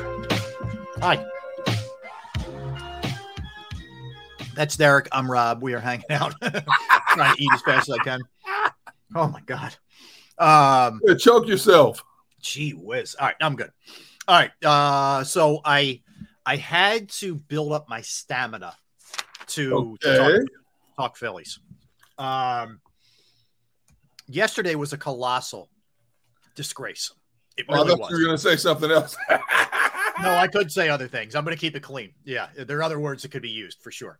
Um, uh, honest to God, Derek, it was the kind of game that you say to yourself, like, you shouldn't even be seeing this in Little League. Like, like, like so let's just walk through it.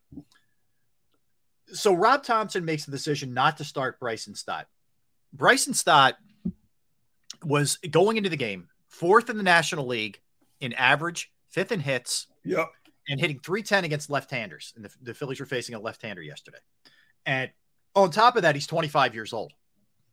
But he needed to get him a day off in, in according to Rob Thomson. So you you had no Stott in the lineup.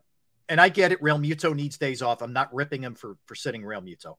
But you had Realmuto out and you you had Josh Harrison in there. Josh Harrison, in my opinion, Derek, will not be a Philly after the after the trade deadline. He'll either be traded or DFA'd. Ooh, you heard it first. Rob So- put it out there. And I don't I don't understand how a 25 year old needs a day off. I don't understand that. I don't get well, well. Again, you play 162 games. You do need a break. I, I will say that. You know, strategically though, you got to be a little bit better strategic, especially when day in and day out you're doing your homework on who you're up against. Whether it's a pitcher, whether it's a pitcher. Okay, you know he's he's susceptible to the breaking pitches, low and away, low and inside. He'll go fishing uh, on a high fastball. You know, from from a hitter standpoint, hey, this guy doesn't do. The dude just correct me if I'm wrong. The guy started for the Pirates yesterday. Wasn't he 43 years old? And yeah, he's he's he is 43. That's correct. His He's fastball was 89 miles an hour. yes. How did you not tattoo this dude right from the jump? Well, yeah, I, I, I, I don't know either. Um, and then so as the game goes on, although he wasn't, I would say like lights out sharp.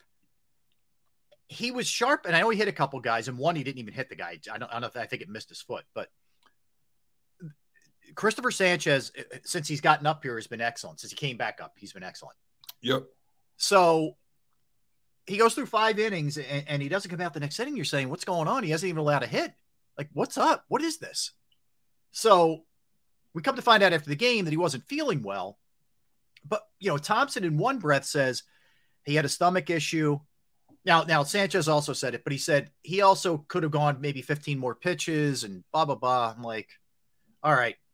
He comes out. Seranthony, who's been a mess, comes in and t- literally two batters later, it's a 2 2 game after the home run allowed. You're Boom. like, what the like whiplash? What just happened? Right. So it's 2 2 at that point. So all of a sudden, Stott's not in the lineup. Sanchez is being pulled. You're like, what is happening here? So then, fast forward here to the seventh, Derek, and there's a pop. Phillies are up at, at this point. It's four Oh two. my, oh my goodness. There's a pop up in the infield, and Sosa's playing third, and because Bohm's on first, Sosa's playing third. Trea Turner. Both guys are converging. They're both calling it. In, whenever there's anything in doubt in the infield, the shortstop takes over. Shortstop has the, the final call. Yes. Just like a center fielder does in the outfield. Okay. Yep. So instead of of being the man and taking this thing over, Turner and and Sosa go into one another. It hits Turner's glove and it bounces to the ground. Unbelievable! Like it's that is little league stuff. Okay.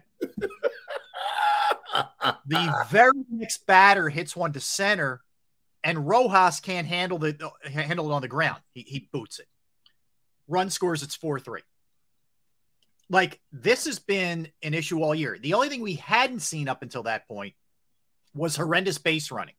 Ah, but well, you're yeah, gonna well, yeah, for that day. Yeah, okay. yeah, All not not yet that day. So fast forward now to the tenth.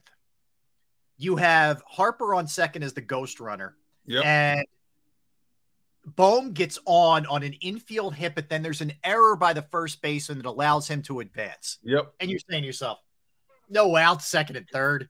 Wait, wait, wasn't it? Yeah, second and third. You're right. Second and You're third, no outs. You're Yeah. getting two runs here. Are going to get two at runs. least two runs. Right. Here's what I will say about this Phillies team, Rob. Okay. Whenever they go to extra innings and they always start with that man on second base, you nine times out of feel, ten you feel good that they're going to produce because they have done that this year. Uh huh. That's one of the few things they've done consistently is with the extra man on base and extra innings. Yeah. Not But, this time, oh, my friend. no, no. Okay. So no outs, top of the 10th, runners second and third. Trea Turner actually looked like he was going to do something to contribute to the team. He hits, he hits a fly ball to right that's like, would you say medium range, medium to deeper? uh, I, I would say on the fly ball. Like- Definitely not I'd say- shallow. I'd Yeah. say I'd say medium range. Yeah. Okay. So the, the guy playing right for the Pirates, his name is Henry Davis. Henry Davis was the first overall pick, who is a guy who catches and plays the outfield. Yep. He does have a cannon for an arm. The guy's Yep. got a cannon. Okay. So he catches it. Harper, who's Mr. Aggressive on the base paths, begins to tag, and you're like, all right, he's going. Here we go. Stops midway through. I guess to draw throw, or maybe because he saw that, that Davis was, you know, had a good arm, whatever. He goes back to first or third.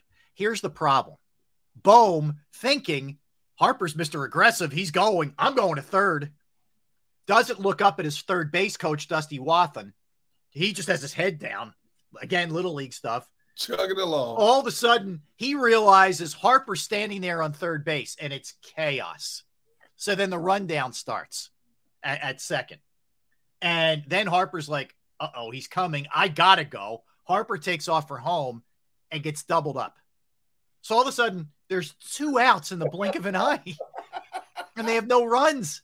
And and and uh, Bohm's still on second base. so Phillies get no runs. And then here's the here's the ultimate kicker. Palacios comes up in the bottom of the tenth as the first batter. He's Yep. trying to bunt. Yep. Andrew Vasquez is thrown through two inside. He couldn't bunt because the pitches were so bad.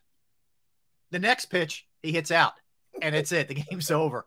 You And, and by the way, wait, to add insult to injury, that was only his second home run of the Yeah. year. and it was his birthday, so he had, he had a hell of a day. Yeah, he had a hell of a day. And, But, and like- not, hey, not only that, did Yeah. you see how he danced around the bases? Oh yeah, The the the they dance won the World put on- Series. Yeah, the dance show he put on around the bases.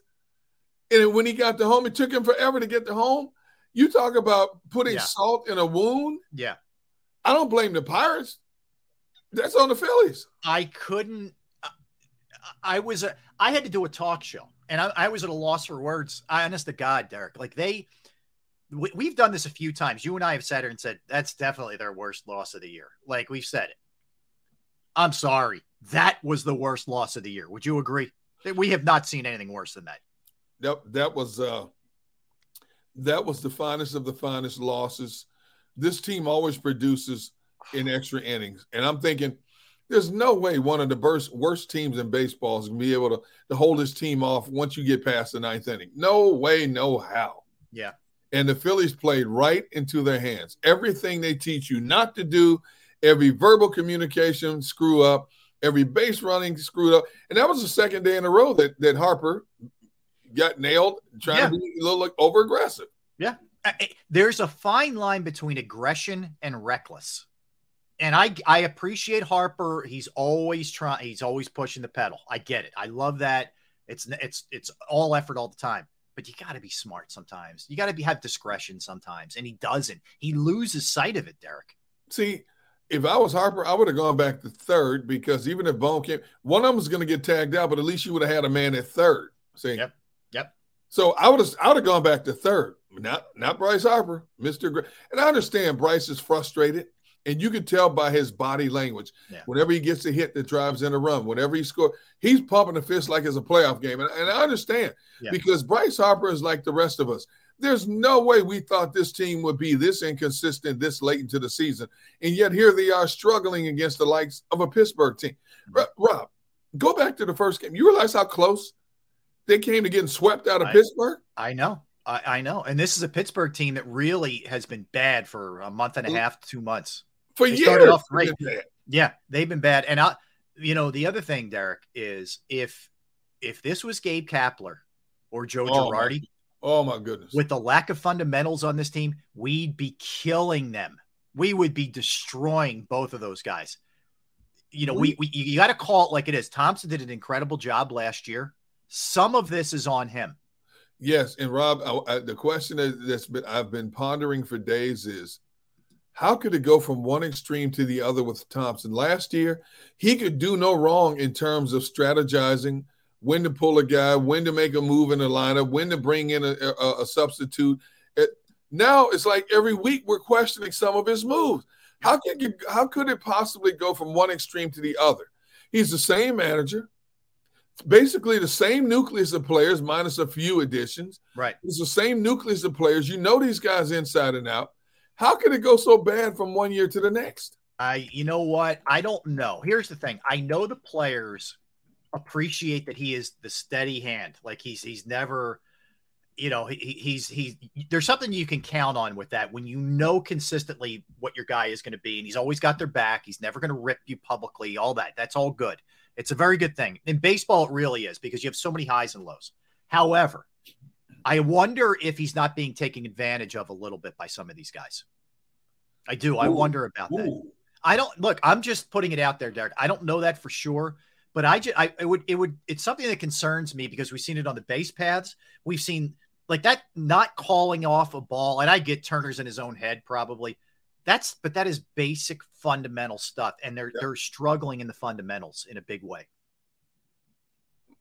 They just are, and and I think that he's look again. I, I appreciate the job that he did for them last year. I do, but you know, he hasn't done well enough and they haven't done well enough. It- this has been a group effort. Like this team should not be struggling the way that they have with the talent that they have.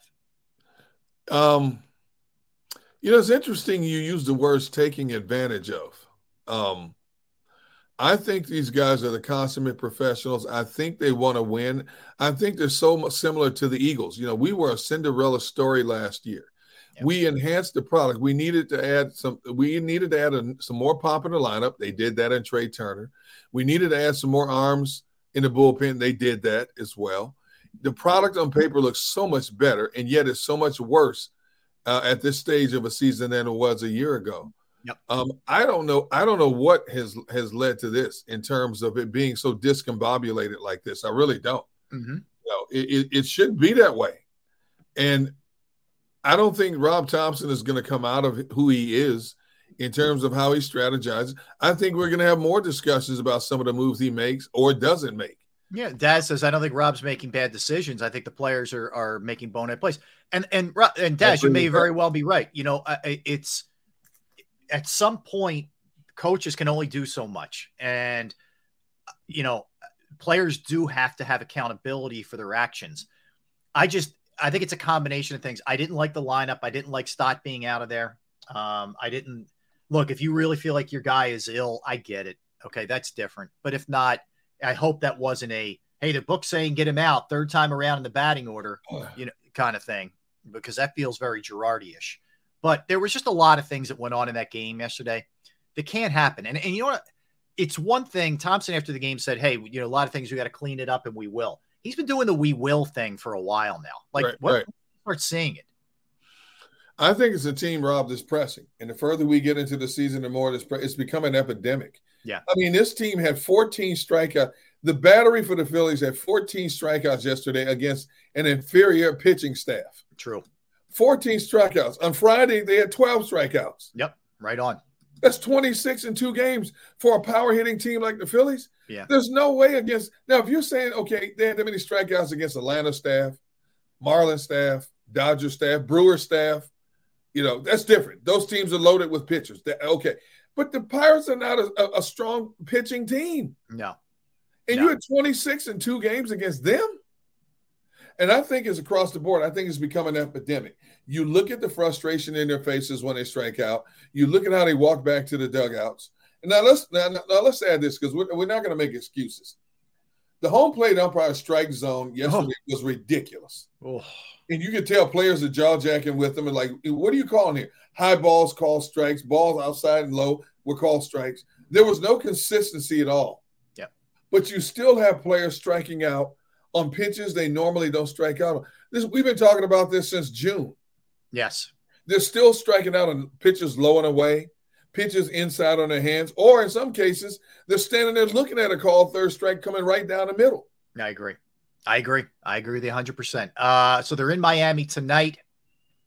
Four games set here, Derek. This is critical. Okay. And this is not, yeah, this is not hyperbole trying to make something up out of nothing. I mean, they're, they're right there.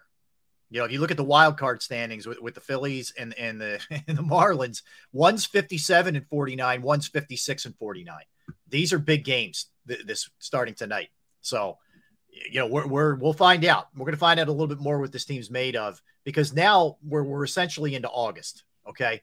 And and it gets big. You got Walker tonight, then it's Suarez, then it's Wheeler, then it's Nola. That you got your you know supposed big four there going in this series. And and Wheeler, by the way, has has really kind of looked like Wheeler again. So that's that's He encouraging. Great game Friday. Yep, yep, he did. He pitched well. All right, let's hit it.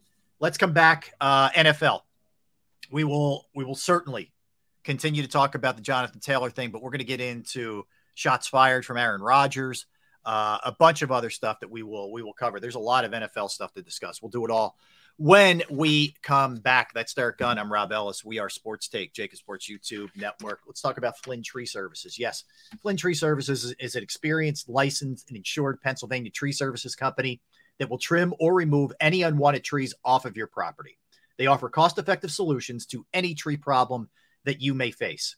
If you are if you are in the areas of southeastern PA, South Jersey, and northern Delaware, that is uh, that is right in their wheelhouse. Uh, keep in mind too, you know, you want to make sure you get your trees evaluated if they're looking like you could have some issues with some branches coming down or some trees coming down. It's a great time to get them evaluated now before that happens. Go to their Facebook or Instagram page for more information or a sampling of their work. Give Flynn Tree Services a call at 610 850 2848, 610 850 2848, or online at flynntreeservices.com. That's flynntreeservices.com.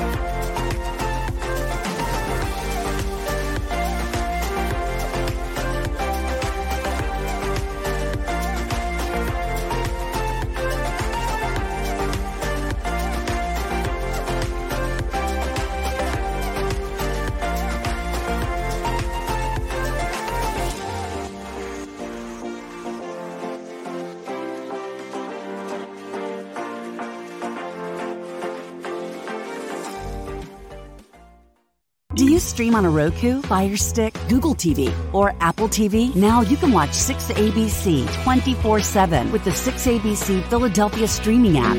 For the big story on Action News, Search 6ABC Philadelphia and start streaming today.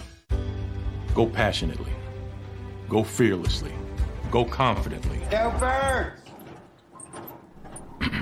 Go confidently towards your goals with First Trust, Philly's hometown bank for nearly 90 years, and the official bank of the Philadelphia Eagles.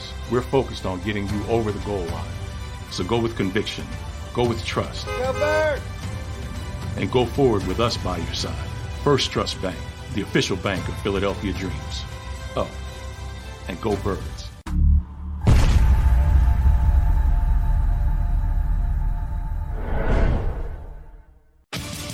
The greatest fans on earth.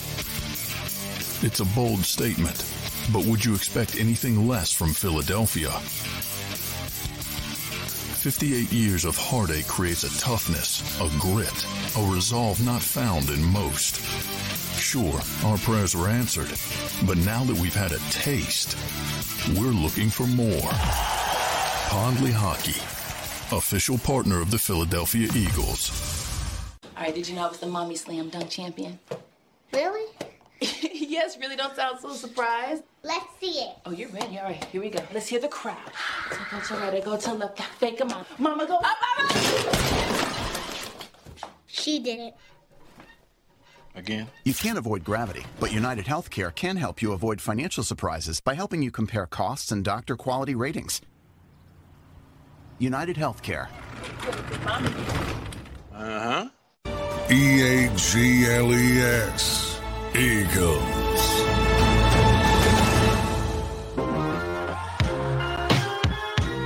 What's up, everybody? Appreciate you hanging with us on this Monday. That's Derek. I'm Rob. Did Hey, you get it all out of your system?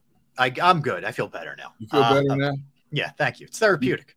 You've had you you've had your dry Cheerios. I did. You, it helped. You, you've screamed to the high heavens about the ineptness of the Phillies, yes. and so now you're back to where the Yeah. mild mannered Rob Ellis that I, I know and love, right? Thank you. I, I I appreciate that. Yeah, give me a hug. All right. Um, th- this one with this. Did you see this? Pee Wee Herman died. Yeah, man. Paul Reubens, 70 years old. He, he had a private battle with cancer uh, that he you know, obviously didn't make public, and uh, yeah, passes away. Man, that guy was he was a force. Yeah, he had, he had quite a you know some controversy too. There's no doubt Yeah. about that. Yeah. Um, but man, turned that character into a pretty successful career. That's for sure. It's, it's it is it's amazing in some ways that here's a guy who had this weird voice, and I'm sure it was you know um, not his normal voice, Yeah, it but he became yeah. he became such a cult following throughout his career. You know, Pee Wee Her- what was it? Pee Wee Herman's Playhouse or Big House, Mhm. and then some of the movies that he made as well. And Pee Wee Herman was a big f- fan favorite across America. Yeah. you know, for a lot of reasons. But you know what? You know, God bless him. You know, rest in peace, my my brother, and Yeah. you know, um, condolences to your family out there. Absolutely. Yeah. So pass that one, pass that one along. Uh, we'll do birthdays and movies uh, a little bit later as well. All right. NFL. So, you know, as you would expect, Eric, no, no big surprise here with this one. So Aaron Rodgers, um, who has a very close relationship with Nathaniel Hackett, they go back to the Green Bay days.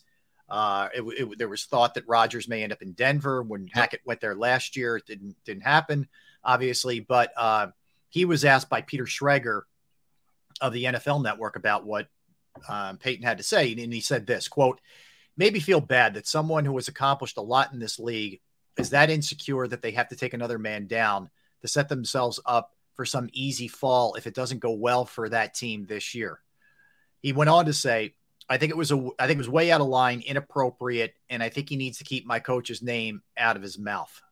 Um, how about that? Uh, that was, and, and and if you watched it, he he does it in a pretty calm manner, and he also says beforehand, "Let me be really clear. I'm a huge fan of Paul Hackett uh, as a coach. He's probably the favorite, my favorite coach that I've ever had. Uh, very close with his family. He's a great family man, you know, et cetera, et cetera. So he he makes no bones about it that that's his guy. But I thought it was a pretty, you know, pretty interesting. And and and the the part where he worked in, if you have to take a shot at somebody to make yourself feel better for the fall if it doesn't go this well this year was interesting. I thought. Yeah. I don't think either party said anything that's not true. I mean, when you think about what Sean Payton said about Nathaniel Hackett, it was disjointed, you know, to the point where the, the Broncos organization identified it in a hurry and eliminated it. Um, there, there are things that are just you you just don't say in the fraternity of the NFL. And I do think that maybe there's some truth to what Aaron Rodgers is saying. It, it, Sean Payton comes in as this highly decorated uh, head coach. He's got a team that's loaded with talent. If it doesn't, and he talks about how we've got to change the culture, so on and so forth, we have to get rid of what was going on here a year ago. If it doesn't, he has a built in excuse. Well, you know, it's going to take a little bit longer than one season to get rid of, you know, certain elements. And, you know, we're going to evaluate everything and we're going to get our kind of players in here. Both sides were telling truth, but for the most part, but Sean, you don't fire that kind of shot across the bow in the fraternity of the NFL. You know, focus on what you need to do and not what your predecessor did.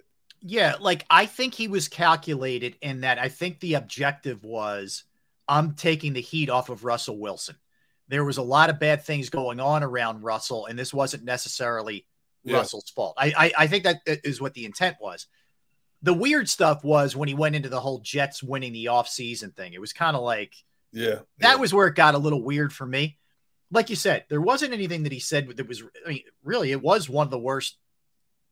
You know, one not even one and duns we've seen from a coach in, Yeah. Nathaniel Hackett, and there was a lot of chaos that went on. But I think that's what ticked off some people, and apparently, Payton has reached out to at least uh, Robert Saleh Well, yeah. and said that he was sorry. So we'll see. Hey, look, here's the thing from a fan's perspective, Derek, if you love the game, you're just sitting back and kind of like, keep talking, man. Keep Yeah. doing whatever you're doing because guess what? These two play each other Yep. come week five. Yep. That game is at Denver, week five, 425. And, and that thing just vaulted to the to the top of the list that day Yep. for games. Because you know it's awesome. going to be it's going to be brought back up the week Yep. of that game. Yep. There's no question. The media is going to bring it up to both Aaron and Sean Payton. Let's see how they deflect it. I, I would imagine at that stage, not even based on record, but Aaron is going to be more verbose about it going into that game. Sean Payton will try to deflect it. Hey, that happened in the summer. I'm not talking about that now. Yeah. I'm only talking about uh, focusing and playing the New York Jets. Yeah. I, that that's exactly how I see this scenario playing itself out. But it will be a topic that will be tr- that will try to be probed once again come week five prior to that matchup out in Denver. Amen. Amen. All right. Really, no definitive update here on Joe Burrow. We know it's a calf. Uh, the word is that this is not going to be something that keeps him out for week one when it gets real. Uh, my guess is they're going to be uber careful here with him, uh, really up until week one, because as, as I mentioned to you a little bit earlier, Derek, with injuries like calves, especially, there's other ones too but there is a, a high frequency of re-injuring yourself with this kind of injury. Absolutely. So they got to be really, really careful here. So my guess is you won't be seeing him until until break glass. And here we go. Let's prep for week one. That's the next time you're going to see him. I mean, the last the, last two seasons, when it comes to the second best team in the AFC, it's been Cincinnati. Yeah. They went to a Super Bowl, lost a close game in the final seconds, and they came within a, a, a one bad play of possibly getting back to the Super Bowl again this past season. Yeah. You know, so Cincinnati's organization knows what Joe Burrow means to them.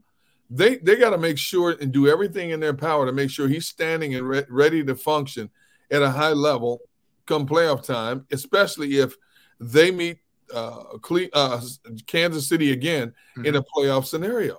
Yeah. You know, so uh, again, here's another injury. Overly cautious with it because you really don't need him. He know, he knows the offense. The coaching staff's intact. Yeah. You, he knows the offense inside and out. Has had a great measure of success with that offense, especially with those weapons that he has at his disposal. Don't push him. Let it let it come back when he's ready to come back. All right, let's go to the injury ward here. Then beyond that, um, I mentioned this a little bit earlier, but Zach Moss, who has been filling in for Jonathan Taylor, broke his arm and he's out roughly four to six weeks. Not not a definitive timeline. Um, they're thin.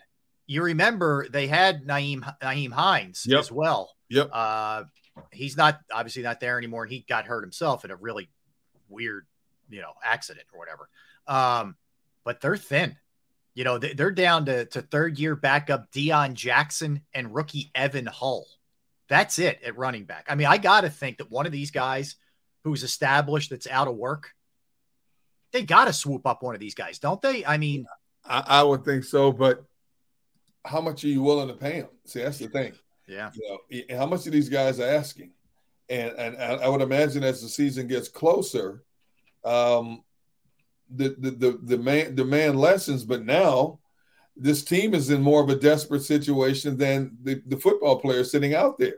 So you may have to pay a little bit more, even if you're only renting them for a year. You may have to pay a little bit more than you want to, but it's imperative if that is the case, you get whoever that body may be into camp sooner rather than later, so that they can get adjusted to the concepts you're running with your team. Yeah. Yeah. Well, well, that's again, that's one to keep your eye on because out there right now, you have uh Kareem Hunt, right? He's still out there. Yep. Yep. You have Ezekiel Elliott. You have Leonard Fournette. You have Dalvin Cook, among others. I mean, they're just kind of the headliners there that, Yep, that are sort of yep. floating around here. Oh, there's there's no question about it. I'm I'm I'm most curious to see which one of these backs is the first one to bite and sign with somebody because it's going to be a domino effect after that. You know, Yeah. I think they're all waiting to see who gets what on the open market. To be honest, and then after that, they're going to say, you know what? If he got that, I might as well just go in. Whoever's offering me what, you know, call my agent. Hey, look, if that's all he's getting, Yeah. especially because he's been productive in this league. Hey man, look, just get me what you can. We'll regroup and, and revisit this thing at the conclusion of this season. So it feels like right now, it's like a two horse race when it comes to Dalvin Cook, right? It's the Jets and Miami. At least that's the way it feels.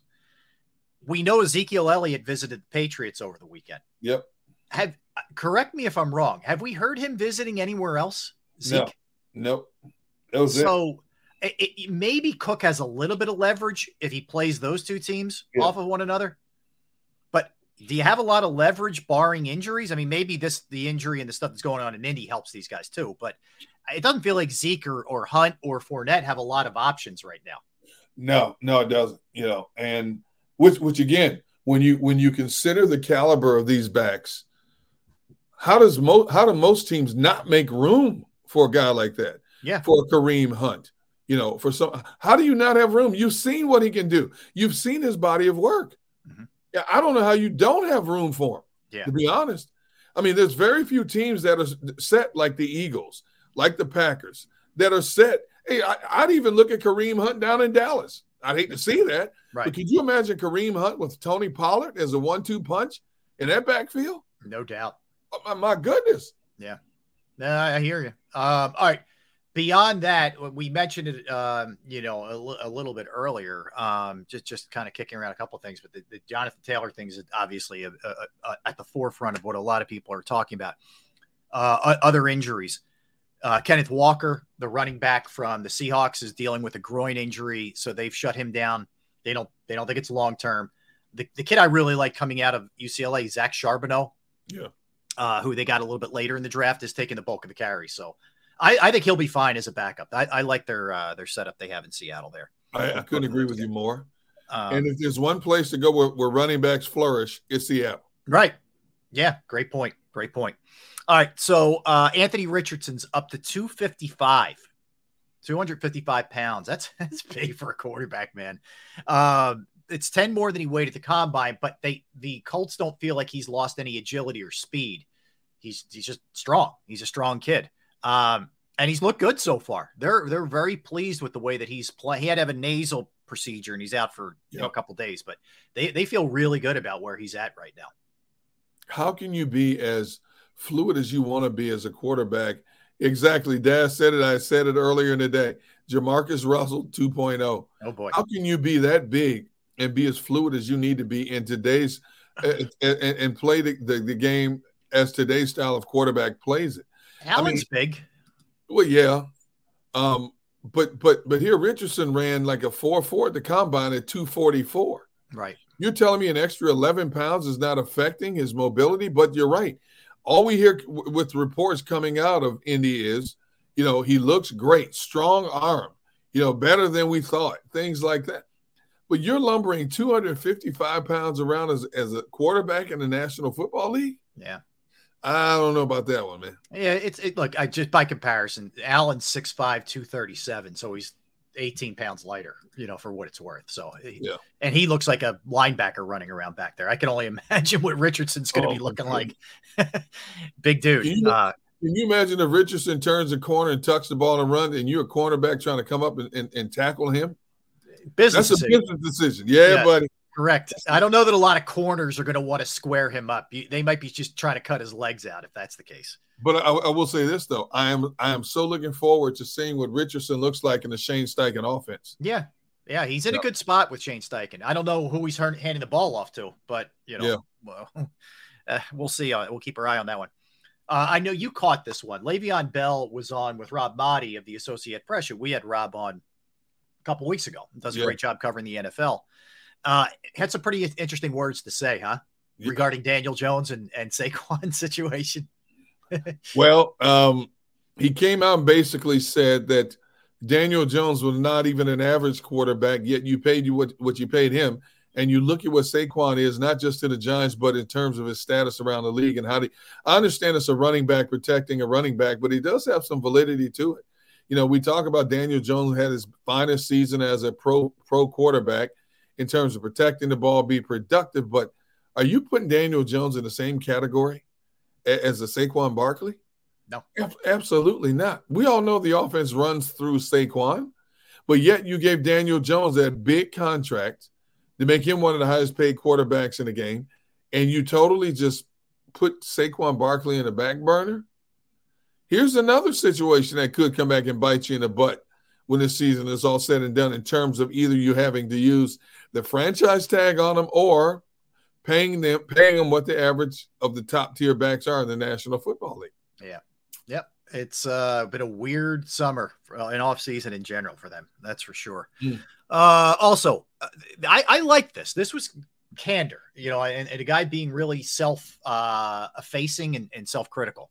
Mm-hmm. Kayvon Thibodeaux, who was the first round pick of the Giants last year, and he got hurt and he, he didn't, you know, he didn't have the impact that they had hoped he was going to have last year. I, I'm not writing him off by any stretch. I still think the guy's an unbelievable talent, but he said when he looks back at the film from last year of his performance, he said he feels kind of disgusted.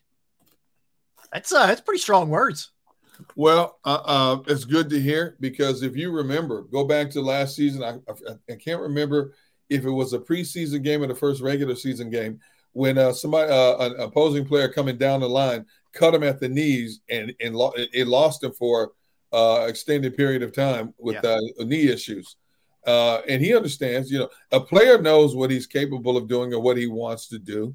And I would agree with him when he looked at the tape. That was not the players we expected to see coming out of college.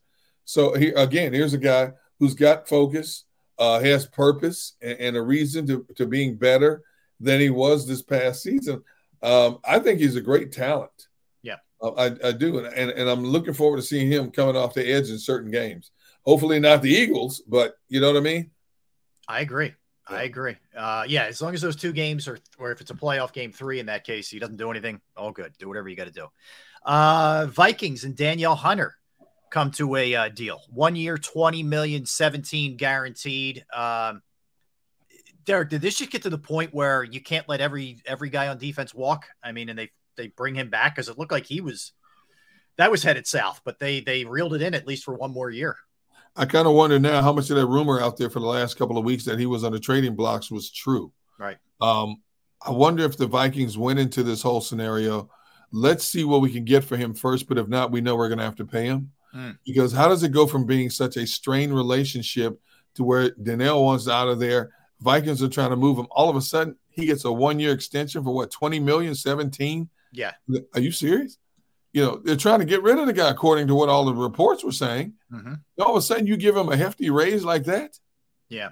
I haven't quite understood their approach other than signing Flores, which I think was a good move. I- I don't understand what their approach has been in general I don't either. on that side of the ball. I I don't know. I mean, you're asking Cousins in that offense every week to really put up a lot of points.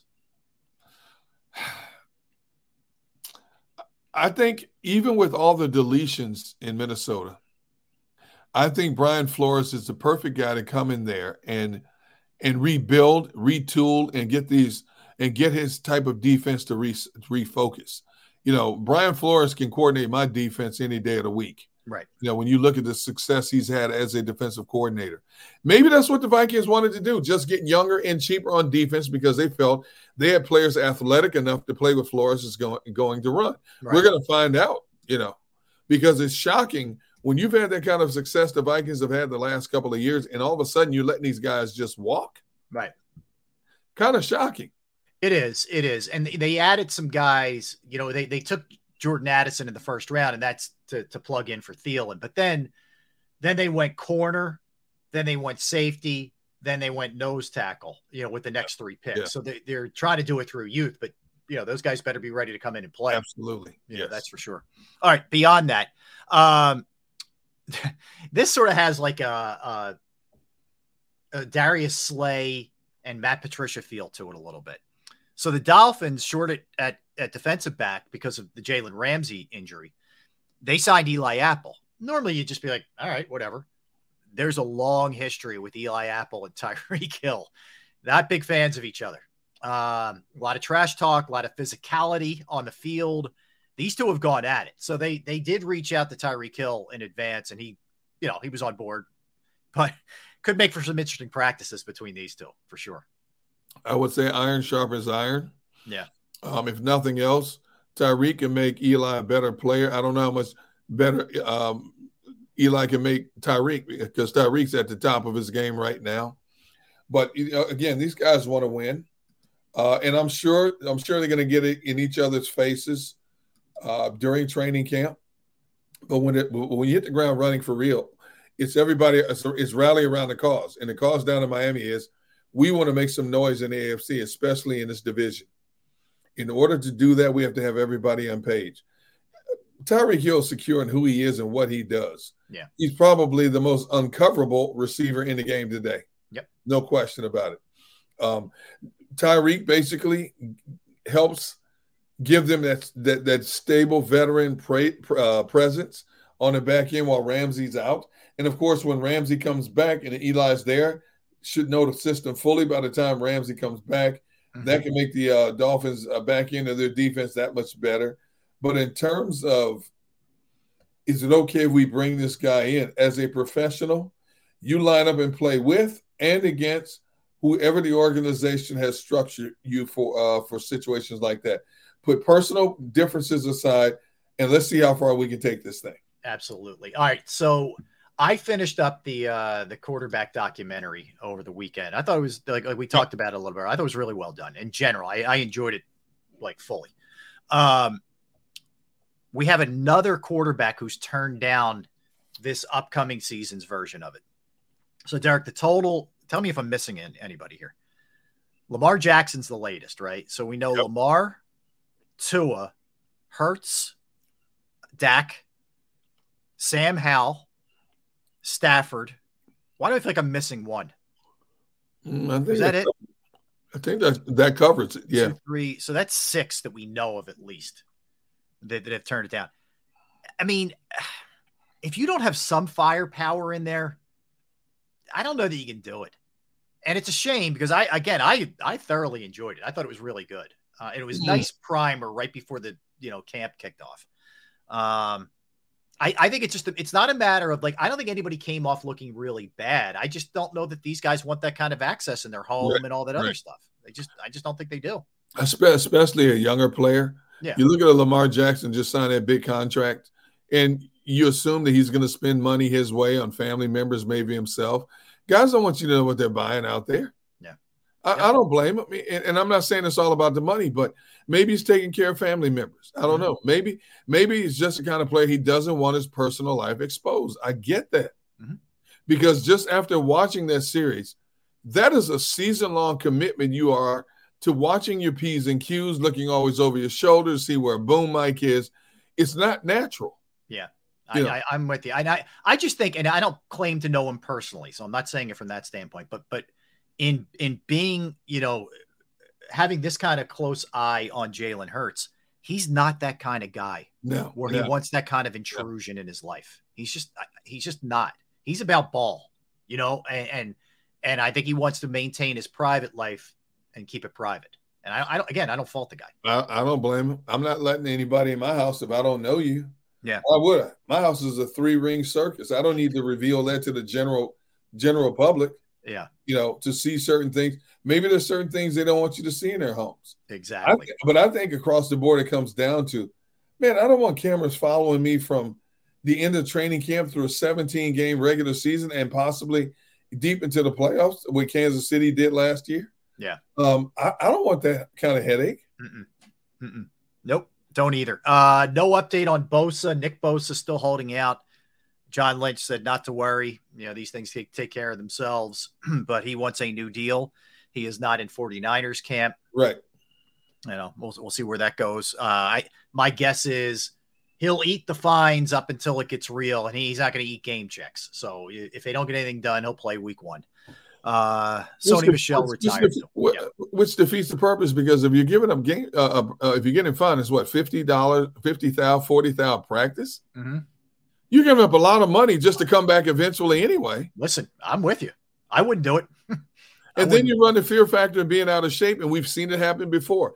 Guys who come back late in the training camps, all of a sudden you have a devastating injury leading into that first game of the season. Yep. I don't care how much you practice on your own. You need to mm-hmm. be in there getting team practice shape, Yeah. Yep. timing, rhythm, everything.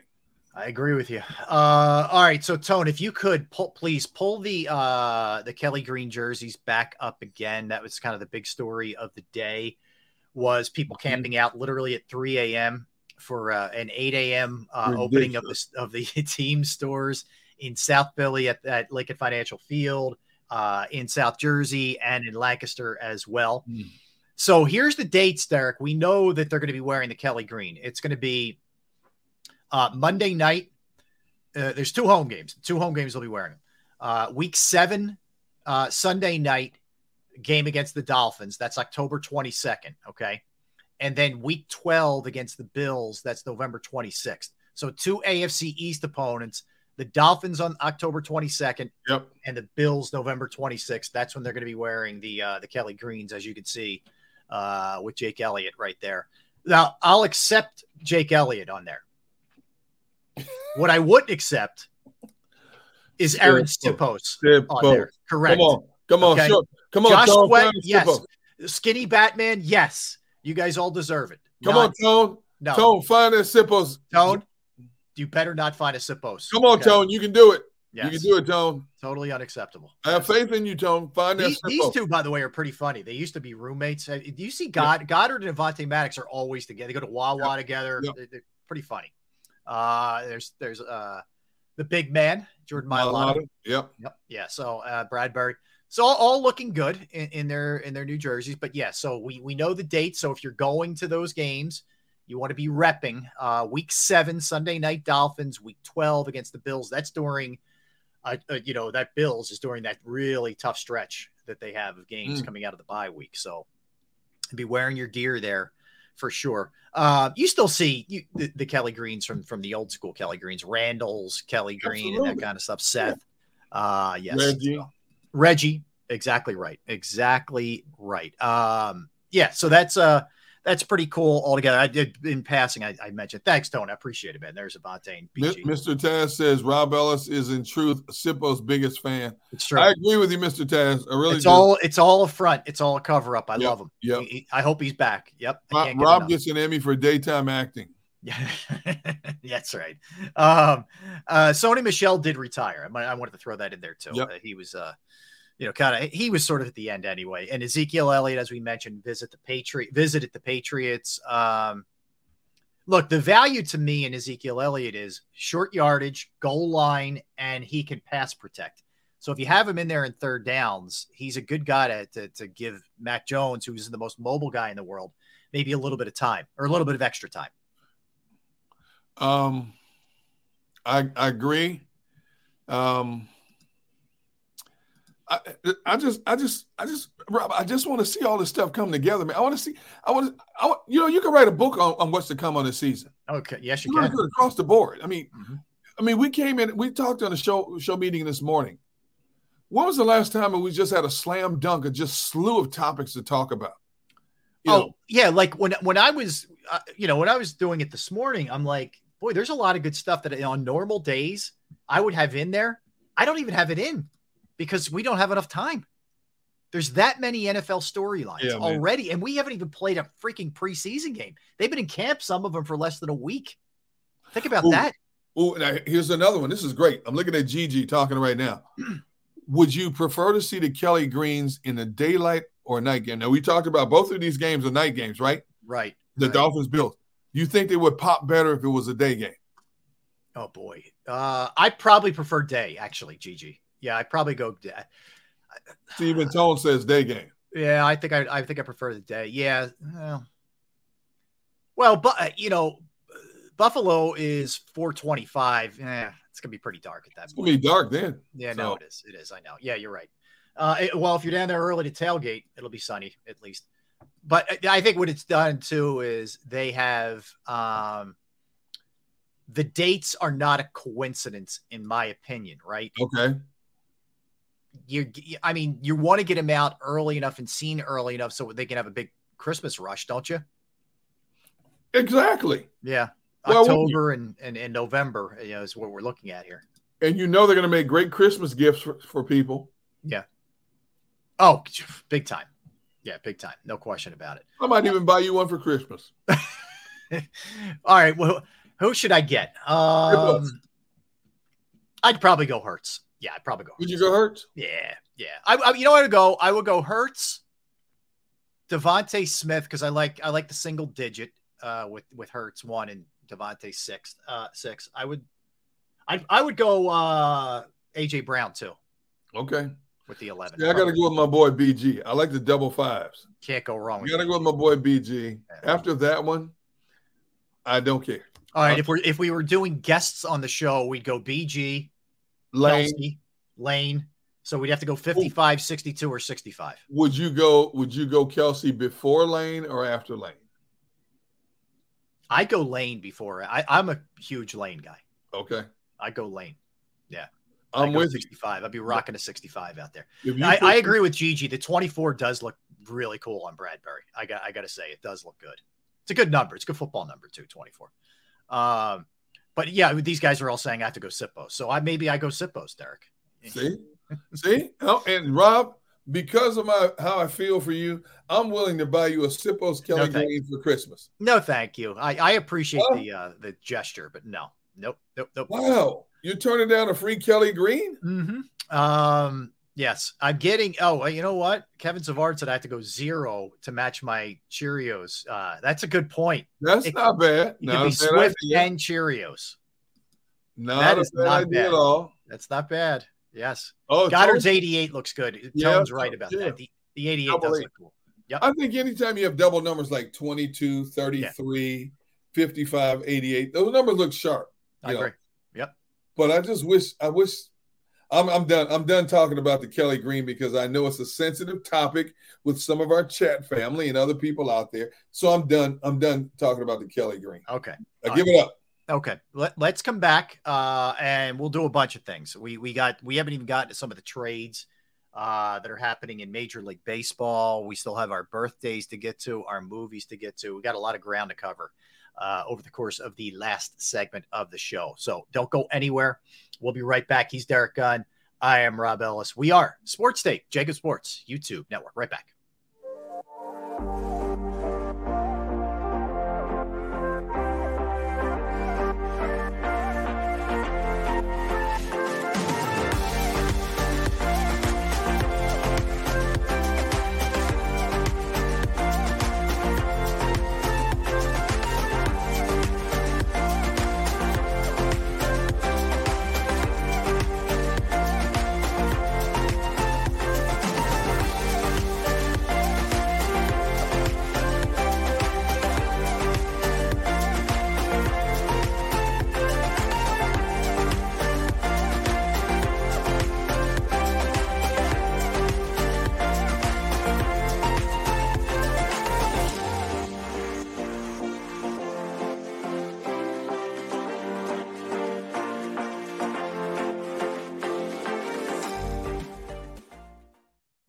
Stream on a Roku, Fire Stick, Google TV, or Apple TV? Now you can watch 6ABC 24 7 with the 6ABC Philadelphia streaming app.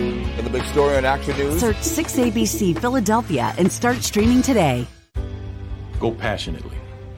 Go fearlessly. Go confidently. Go Birds! Go confidently towards your goals with First Trust, Philly's hometown bank for nearly 90 years and the official bank of the Philadelphia Eagles. We're focused on getting you over the goal line.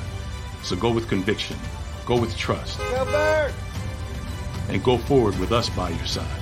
First Trust Bank, the official bank of Philadelphia Dreams. Oh, and go Birds.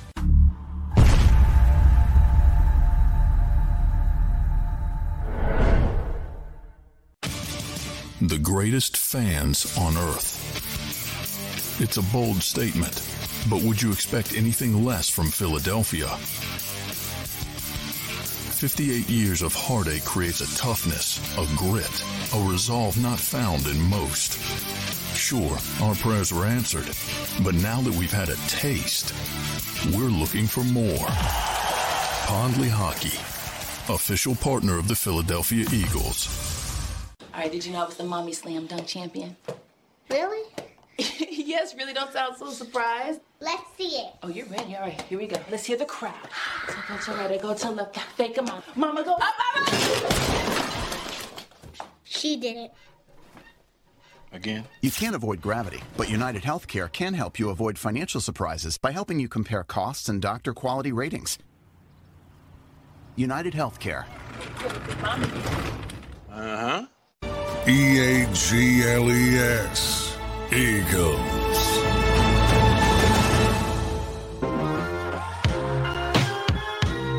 All right, we're back. Thanks for hanging out with us. We appreciate it. We are Sports Take, JAKIB Sports YouTube Network. That's Derrick Gunn. Yo. I am Rob Ellis. Yeah, so Eagles, let me give you the uh, camp schedule too, because I know some people were wondering um, what that looks like going forward here, Derrick. As, and we mentioned a little bit earlier, today's uh today was a walkthrough, and then tomorrow, uh, reportedly, we'll have the pads on. Um, Brian Johnson will meet with the media at 9:40 before practice starts. Then they'll practice at 10. Off day Wednesday. Thursday back at it. Nick Sirianni meets with the with the press. Friday, Michael Clay meets with the press. Practice. Michael Saturday Clay. walk. I was waiting.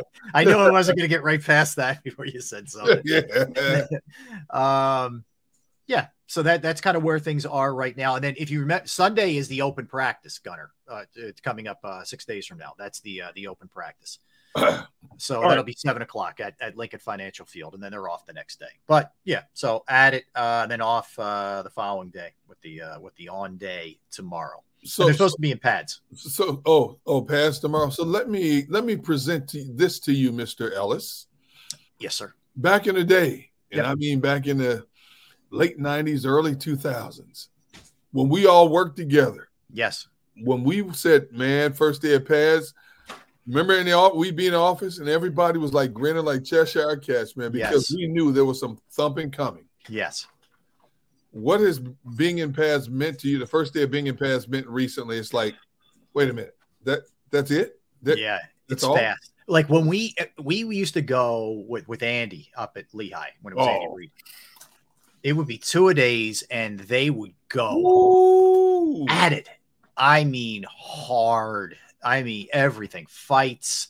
It would be knockdown dragouts. It Like really the would. Hatfields and the McCoys. Yeah, and Andy Andy Andy runs still to this day as hard a camp as you can run with all Yes. the rules now. Yeah. He still takes them away to uh, wherever they end up going. I forget, but anyway, he still goes away. I think he goes away for thirty days altogether, and they still they push it to the max. Whereas the Eagles have valued, and it's worked for them. Okay, but the Eagles have valued less is more. They'll, they'll, they prefer more film study, more time inside uh, working in you know in their in their position groups and that kind of stuff rather than on the field. Uh, but Andy's not that way. No, no. Andy Reid is old school until the day he's forced out of the game or rides off into the sunset of his own, and he's going to push that envelope no matter what restrictions are put on a training camp. You know, Yeah. he's going to get the most out of him to have him as mentally tough as possible. Hey, Mister Tass says I should get Rob a Christian Elliss jersey.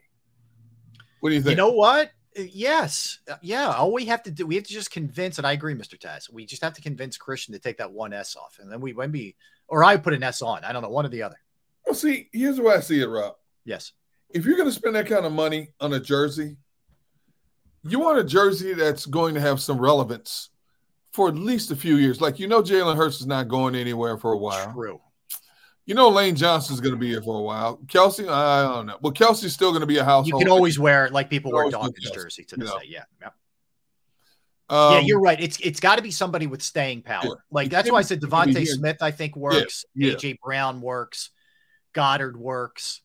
Um, ah, you know, uh, Haason Reddick's deal is relatively short, unfortunately. Yeah, Um, see, and that's a good single digit. That's a seven. Um, man, who else? Who else would be a good one? I mean, I don't know Wow. if you Landon Dickerson. I, I, I don't know. I love him. Love the guy as a player. I don't. I'm not really looking to rock a Landon Dickerson jersey. No. Landon Dickerson. I mean, Well, see, our, our, our guy Eliot Shorr-Parks just put this out there. He says, "Here's my official Eagles Kelly Green jersey purchasing guide after seeing them in person. There are two types. For $175, the non-authentic but stitched-on logo and numbers. The $130 replica screen printed on. I would advise going with the 130. I think the fit is better and the collar is better. The 175 has a larger collar is Kelce is the Kelce pick. $130 collar is the Reddick pick if you want to look at the different collars. I don't think it's worth the extra 45 bucks. And honestly, the 130 might be just better overall. As for sizing, I definitely think the $130 runs a bit on the bigger side. The 175 are more true to size. That's a lot to think about, man. See, that's what, I don't need a game jersey that bad. I don't want to go through all that. Well, the other thing is like you know, and, and you better have some bucks too. They're like they're not cheap. So, but, but the thing is, if you're going to get use out of it, hey man, you wearing it every Sunday, whatever, great. Yeah. But you can go. That's the thing. You can go legend. Like it doesn't hurt you to get a Kelce because you can always wear the Kelce. It, it, it doesn't hurt you to go. Uh, I think, in my opinion, Lane Johnson. I think both guys are going to be Hall of Famers. Yeah, look, if you're a big Fletcher Cox fan, I mean, he's he, he's there, but one of the best Eagles that have ever played. As much as people you know get nuts with Fletcher Yeah, Cox, he yeah. is that guy. Um, if, if I'm getting a Kelly, if I'm getting a Kelly Green throwback and I'm paying a buck 75 or a buck 30 for it, I'm going back into the archives. I want a Reggie White. yeah, I want a Jerome Brown. Yeah. I want a Clyde Simmons. I want a Seth Joyner. I want to go back that far. Uh, I'm not.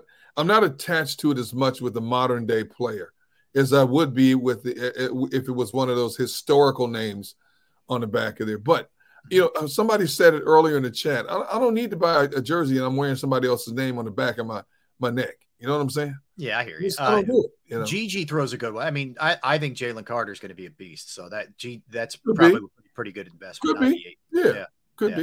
Not He'll be here at least five years, four years, five years. Right. And if he's not, something really went wrong. you know, if he You go. if he's gone after the first one, that's a that's a big, big concern. Um, all right, so a couple things. The uh the the Mets GM Derrick is calling this a repurposing. Okay. What does that mean? Not a retool, not a fire sale, repurposing. So they've traded Max Scherzer to the Rangers, and they're eating most of that of that money, by the way. yeah, Uh, he's gone. They earlier traded, you remember David Robertson Yep. to the Marlins, who the Phillies could face tonight, Which, by the way. which Scherzer, by the way, was very unhappy with it, and he said he he went in the office the next day to talk to management, and all of a sudden he's gone. Yeah, and that, that was what was interesting was Verlander pitched yesterday, and he talked after the game. And he has a no trade clause, so he he can determine whether he goes or not. But he was like, if you would ask me this, you know, two months back, said no way. He's like, you know what? I got to think about it. I, it sounds like he's, you know, look greasing the path here for him to be out of there too. We'll see. When when you consider the money they, they spent to bring this team together and look at how they've underachieved, It feels like a dream team, a, a, an does. Eagles version of the dream does. team, Mets especially version. pitchers, Yeah, you know, Yeah, and look it at look at how they've bottomed out. It's- that's a lot of that's a lot of egg in your face to eat, my man. It's a bad look. It's a bad look. Um, so the Rangers are going all in. The Rangers acquired Scherzer. They got Jordan Montgomery, the left-hander from the Cardinals yesterday. They're they're making a real push, and they've been doing this. Like they've been spending a ton. and and they spent you know a lot. Now I, I get it from their standpoint. I mean, you know where they are. They've had a good year. They're 60 and 46, but they're only one game up on the Astros. They're in a tough division. Yeah, they are. You know, they, they, you never count Houston out.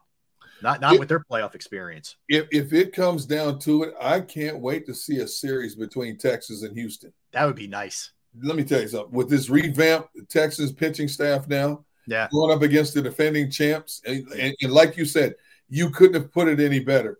He, we know what Houston is in the playoffs. Mm-hmm. I I would definitely be w- worthy of watching that series. There's Yeah. no doubt in my mind that would be a phenomenal series. Both teams outstanding, pitching, hitting. I would love to see it. Yes, yes. Um, all right. So beyond that, um, trade deadline tomorrow at 6 p.m. Give me your gut, Derrick. I don't necessarily need a name. Give me your gut on position or positions that the Phillies acquire. You know, you got me. I, I, I'm gonna. I'm still gonna stick with a pitcher because the pitching staff has really let him down. Even Kimbrel now sh- starting to show signs of uh, b- breaking down. Hasn't been as sharp. Sharp hasn't been as dominating as last three outings. He's leaking oil a little He's bit. leaking oil a little bit. I, I, I I'm still going to lean towards pitching first and then hitting second, because I can't for the life of me believe that this team from one through well, I shouldn't say one through nine, but the big money players cannot continue this trend the entire season. At some point, they have to come out of this. There's too much money involved. Their their stats through the years speak for themselves. That's why they're making this kind of money Mhm. but I just can't believe it's going to happen. So I think you know, Chris Christopher Reyes says trade Harper and Aaron Nola. Uh, wishful thinking. That's not going to happen. Um, Yeah, I, I think it's going to be. I, I think they're going to get two things. I think they're going to get a, a relief arm, probably a righty, and an outfielder with some pop, hopefully a right-handed bat. I think they're going to get both. Dave Dombrowski's very aggressive, and I think he will. He'll show you that it's going to happen. So I, I see it happening. I think they're going to get both. Not You know, huge names. It's right. not going to be like we've seen a lot, bunch of guys like the Cubs aren't trading Bellinger. Uh, Mhm. we know the Angels aren't trading Ohtani. Arenado's not going to get dealt from the Cardinals. Nope. It's not Nope. going to be any, where a name where you're like, oh my God, they got who? But it'll be someone who will help them. That's what I think. you know, speaking of names, we didn't even mention Aaron Nola what he what he did on Saturday. Ugh. And yeah, can we just can we just now agree? Uh, rest in peace, Aaron Nola. your, your, your season's done. What you did, uh, nine hits to the to He the was Pirates. terrible. He- He is Derrick. uh, Is there anything more confounding than somebody who can deal the night the, Nope. the, the start before and then look as bad as he looks the next start? I don't understand it. And what's he giving up now? Twenty four homers. Yeah, leads the league. Really? I mean, you you got jacked up by the Pirates. Yeah, and it was like non-competitive stuff. No. Like it, it was, man, he he is. Uh, you can't figure him out. He's a total mystery. Can we just do a eulogy for him now? Yeah, I, eulogy for all the money he's blowing too. Would you would you consider trading Aaron Nola right now? Uh, here's why I wouldn't. Not that he doesn't drive me crazy. Does I don't feel like they have anybody, unless you're giving me back like something serious here. I, I don't think they have. I don't think they can survive. The thing with him, at least you know you can plug him in. He's going to go six innings usually. Yeah, But there's not a, there's not a smart GM on the planet that would trade you quality for quality for Aaronola right now because you're not you make that move, you're not going to have a job much longer. Yeah, and and Anthony makes a, a really good point. He he obviously he means uh and he and he followed it up uh, compared, but he he is he it does feel like Hamels in 09 where he Yeah. just Yeah. whatever like the extra work last year caught up to him. I don't know. It- Mm. it's whatever the case, it's not good for sure. All right, let's do some birthdays. You ready? Zip birthdays. Let's get there. All right. All right. 58 years old today is J.K. Rowling, the author of the Harry Potter series. Uh, she is one rich woman off of Harry Potter, that's for sure, among the other stuff she's written. Good for her. Uh, 28 years old, Lil Uzi Vert, who was born in Philadelphia. He is 28 today.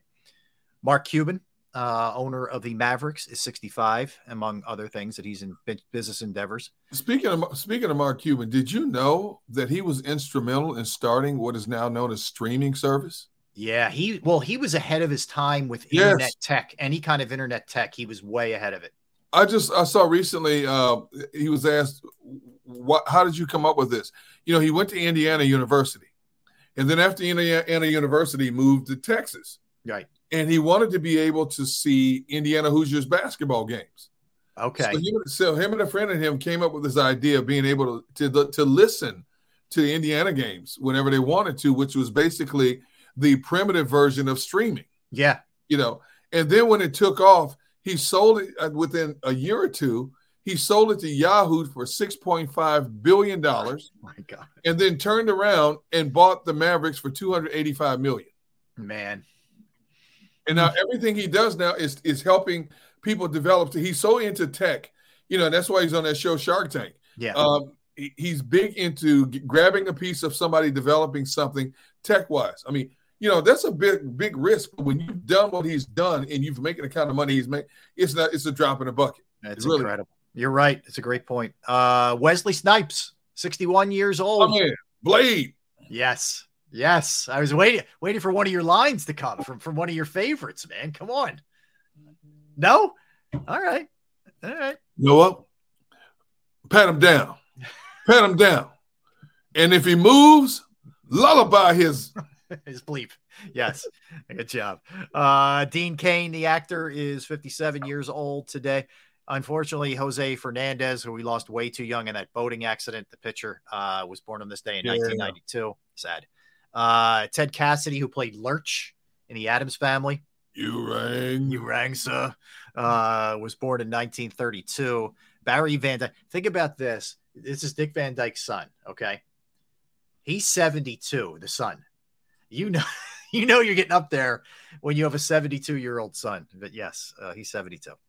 Uh, BJ Novak from The Office is 44 today. AJ Green, excellent receiver uh, for Yep. a very long time in the NFL, is 35 years old today. Fatboy Slim, the uh, the DJ and and uh, hip hop artist, is 60. Annie Parisse, who was in uh, Law and Order, Law and Order. Yep. yeah, 48 today. Kevin Kevin Greene, the late Kevin Greene, who was a man, you you probably covered him in his Pittsburgh years, was born Yeah. on this day, Yep. 1962. What a shame. I lost him way too early. Uh, James Jordan, Michael Jordan's father, speaking of, uh, born on this day in 1936. Uh, Demarcus Ware, uh, former Cowboy, 41 years old. Uh, 138 and a half sacks. unbelievable career. Uh, ben Chaplin, the actor, is 53 today. Kurt Gowdy, the the late great uh, One of my broadcaster. Yes. Oh, I mean, uh, pro's pro. Didn't matter what sport it was. The guy Nope. was a machine. 1919, he was born. Uh, you have Geno Malkin, uh, Pittsburgh Pirate or Pen, Penguin. Excuse me, he's 37 yep. years old. That's all I have for birthdays. You have any other birthdays? Uh, Zelda Williams, who's an actress and a daughter of Robin Williams, is 34 today. Okay. Uh, let's see what Jake Fromm, former NFL quarterback, um, is 25. Oh, he's still in the NFL with Washington, I believe. He's 25 today. Yep. Uh, Susan Flannery from the Bold and the Beautiful and Days of Our Lives, 84 today. Tim Couch, former quarterback in the NFL, is 46. Nick Bollettieri, uh, the great tennis, Tennis coach. Yeah. Yeah, worked with the likes of Andre Agassi, Monica Seles, Maria Sharapova, Annika Kournikova, and Boris Becker. Yep. Born on this day in 1931. Mhm. See who else we got out here today. Former quarterback Andre Ware is 55 today. Heisman Trophy winner. Wow. Uh, Brian Orakpo, former linebacker with the Washington uh, football team, 37. Yep. Gabe Kapler, manager of the Giants, 48. Wow. Okay. Former NFL quarterback who won the Heisman at Florida State, Chris Weinke, is Yes. th- 51. Yep. Gus Frerotte is 52. Hmm. One of the greatest offensive linemen ever played the game. Jonathan Ogden is 49 on this day, Hall of Famer. Yep. Uh, defensive end of Tampa, William Gholston is 32 today. Okay. All right. Good ones. Yeah. All right. Let's go. Uh, let's go movies. Hang 'em High, Clint Eastwood, 1968. One of my favorite westerns, man. Classic. Uh, Hot Shots, which was the takeoff of, of Top Gun with Charlie Sheen and, and crew, 1991. The Dark Tower from 2017. Yep. Uh, good one there. Uh, Funny People with Adam Sandler, uh, 2009. Uh, Death Becomes Her, 1992. The uh, Collector, 2009. Uh, Mission Impossible, Rogue Nation in 2015. The last, the the Lost Boys from 1987. Lost Boys Sutherland. is a good movie. It was good. Uh, Kiefer yeah, and crew. Uh, and Ever After, 1998. Got any other ones? Do you Smurfs, uh, Smurfs 2, 2013. Remember that movie, the comedy Basketball? Yes. Remember that Yeah, it was the uh, I think the South Park people did it. Yeah. came out in 1998, and one of your favorites came out in 2016. Sharknado, The Fourth Awakens. the fourth. Unbelievable. There's four of those things, mate. oh my god. All right. Uh, so like we said, Eagles back at practice tomorrow. They will have the pads on, I, we think. So we'll dive into that hard, that's for sure, and hit everything else. Phillies recapping game one uh, against the Marlins. They need to get this one, especially coming off the way the last two games, in particular, yesterday went. That's for sure. We'll hit all those things, and of course, there's so much going on in the NFL uh, that we will just continue to keep you posted on. So we'll do all those kind of things and more. All right, want to thank Tone to Shields. Tone, great job, man, uh, producing the program as always. We do appreciate your help. Tone. Yep, coming up, National Football Show with Dan Sileo. So don't go anywhere. Dan's got you for the next three hours. Everybody, listen, enjoy the rest of your Monday. Uh, for Derrick Gunn, I am Rob Ellis. We appreciate you hanging out with us on this Monday. And tomorrow we, we turn we turn the calendar, man. August 1st. We're looking forward to hanging out with you. Same bad time, same bad channel. yes, thank you.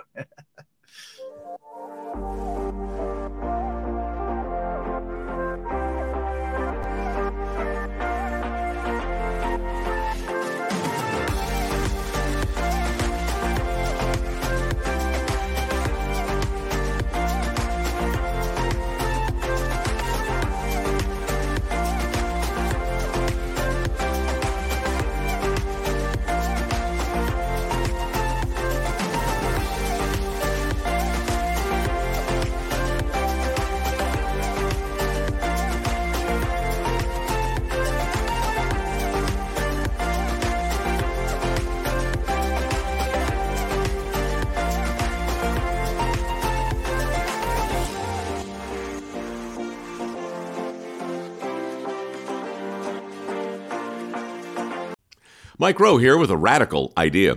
If you want to see more companies make more things in this country, buy more things from more companies who make things in this country. I refer in this case to the incredible t shirts, sweatshirts, blue jeans, and more made by my friends at American Giant.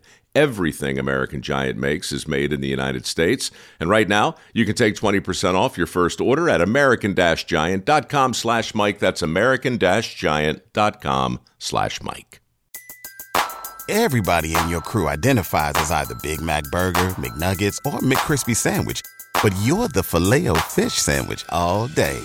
That crispy fish, that savory tartar sauce, that melty cheese, that pillowy bun. Yeah, you get it. Every time. And if you love the filet of fish, right now you can catch two of the classics you love for just $6. Limited time only. Price and participation may vary. Cannot be combined with any other offer. Single item at regular price. Ba da ba ba ba.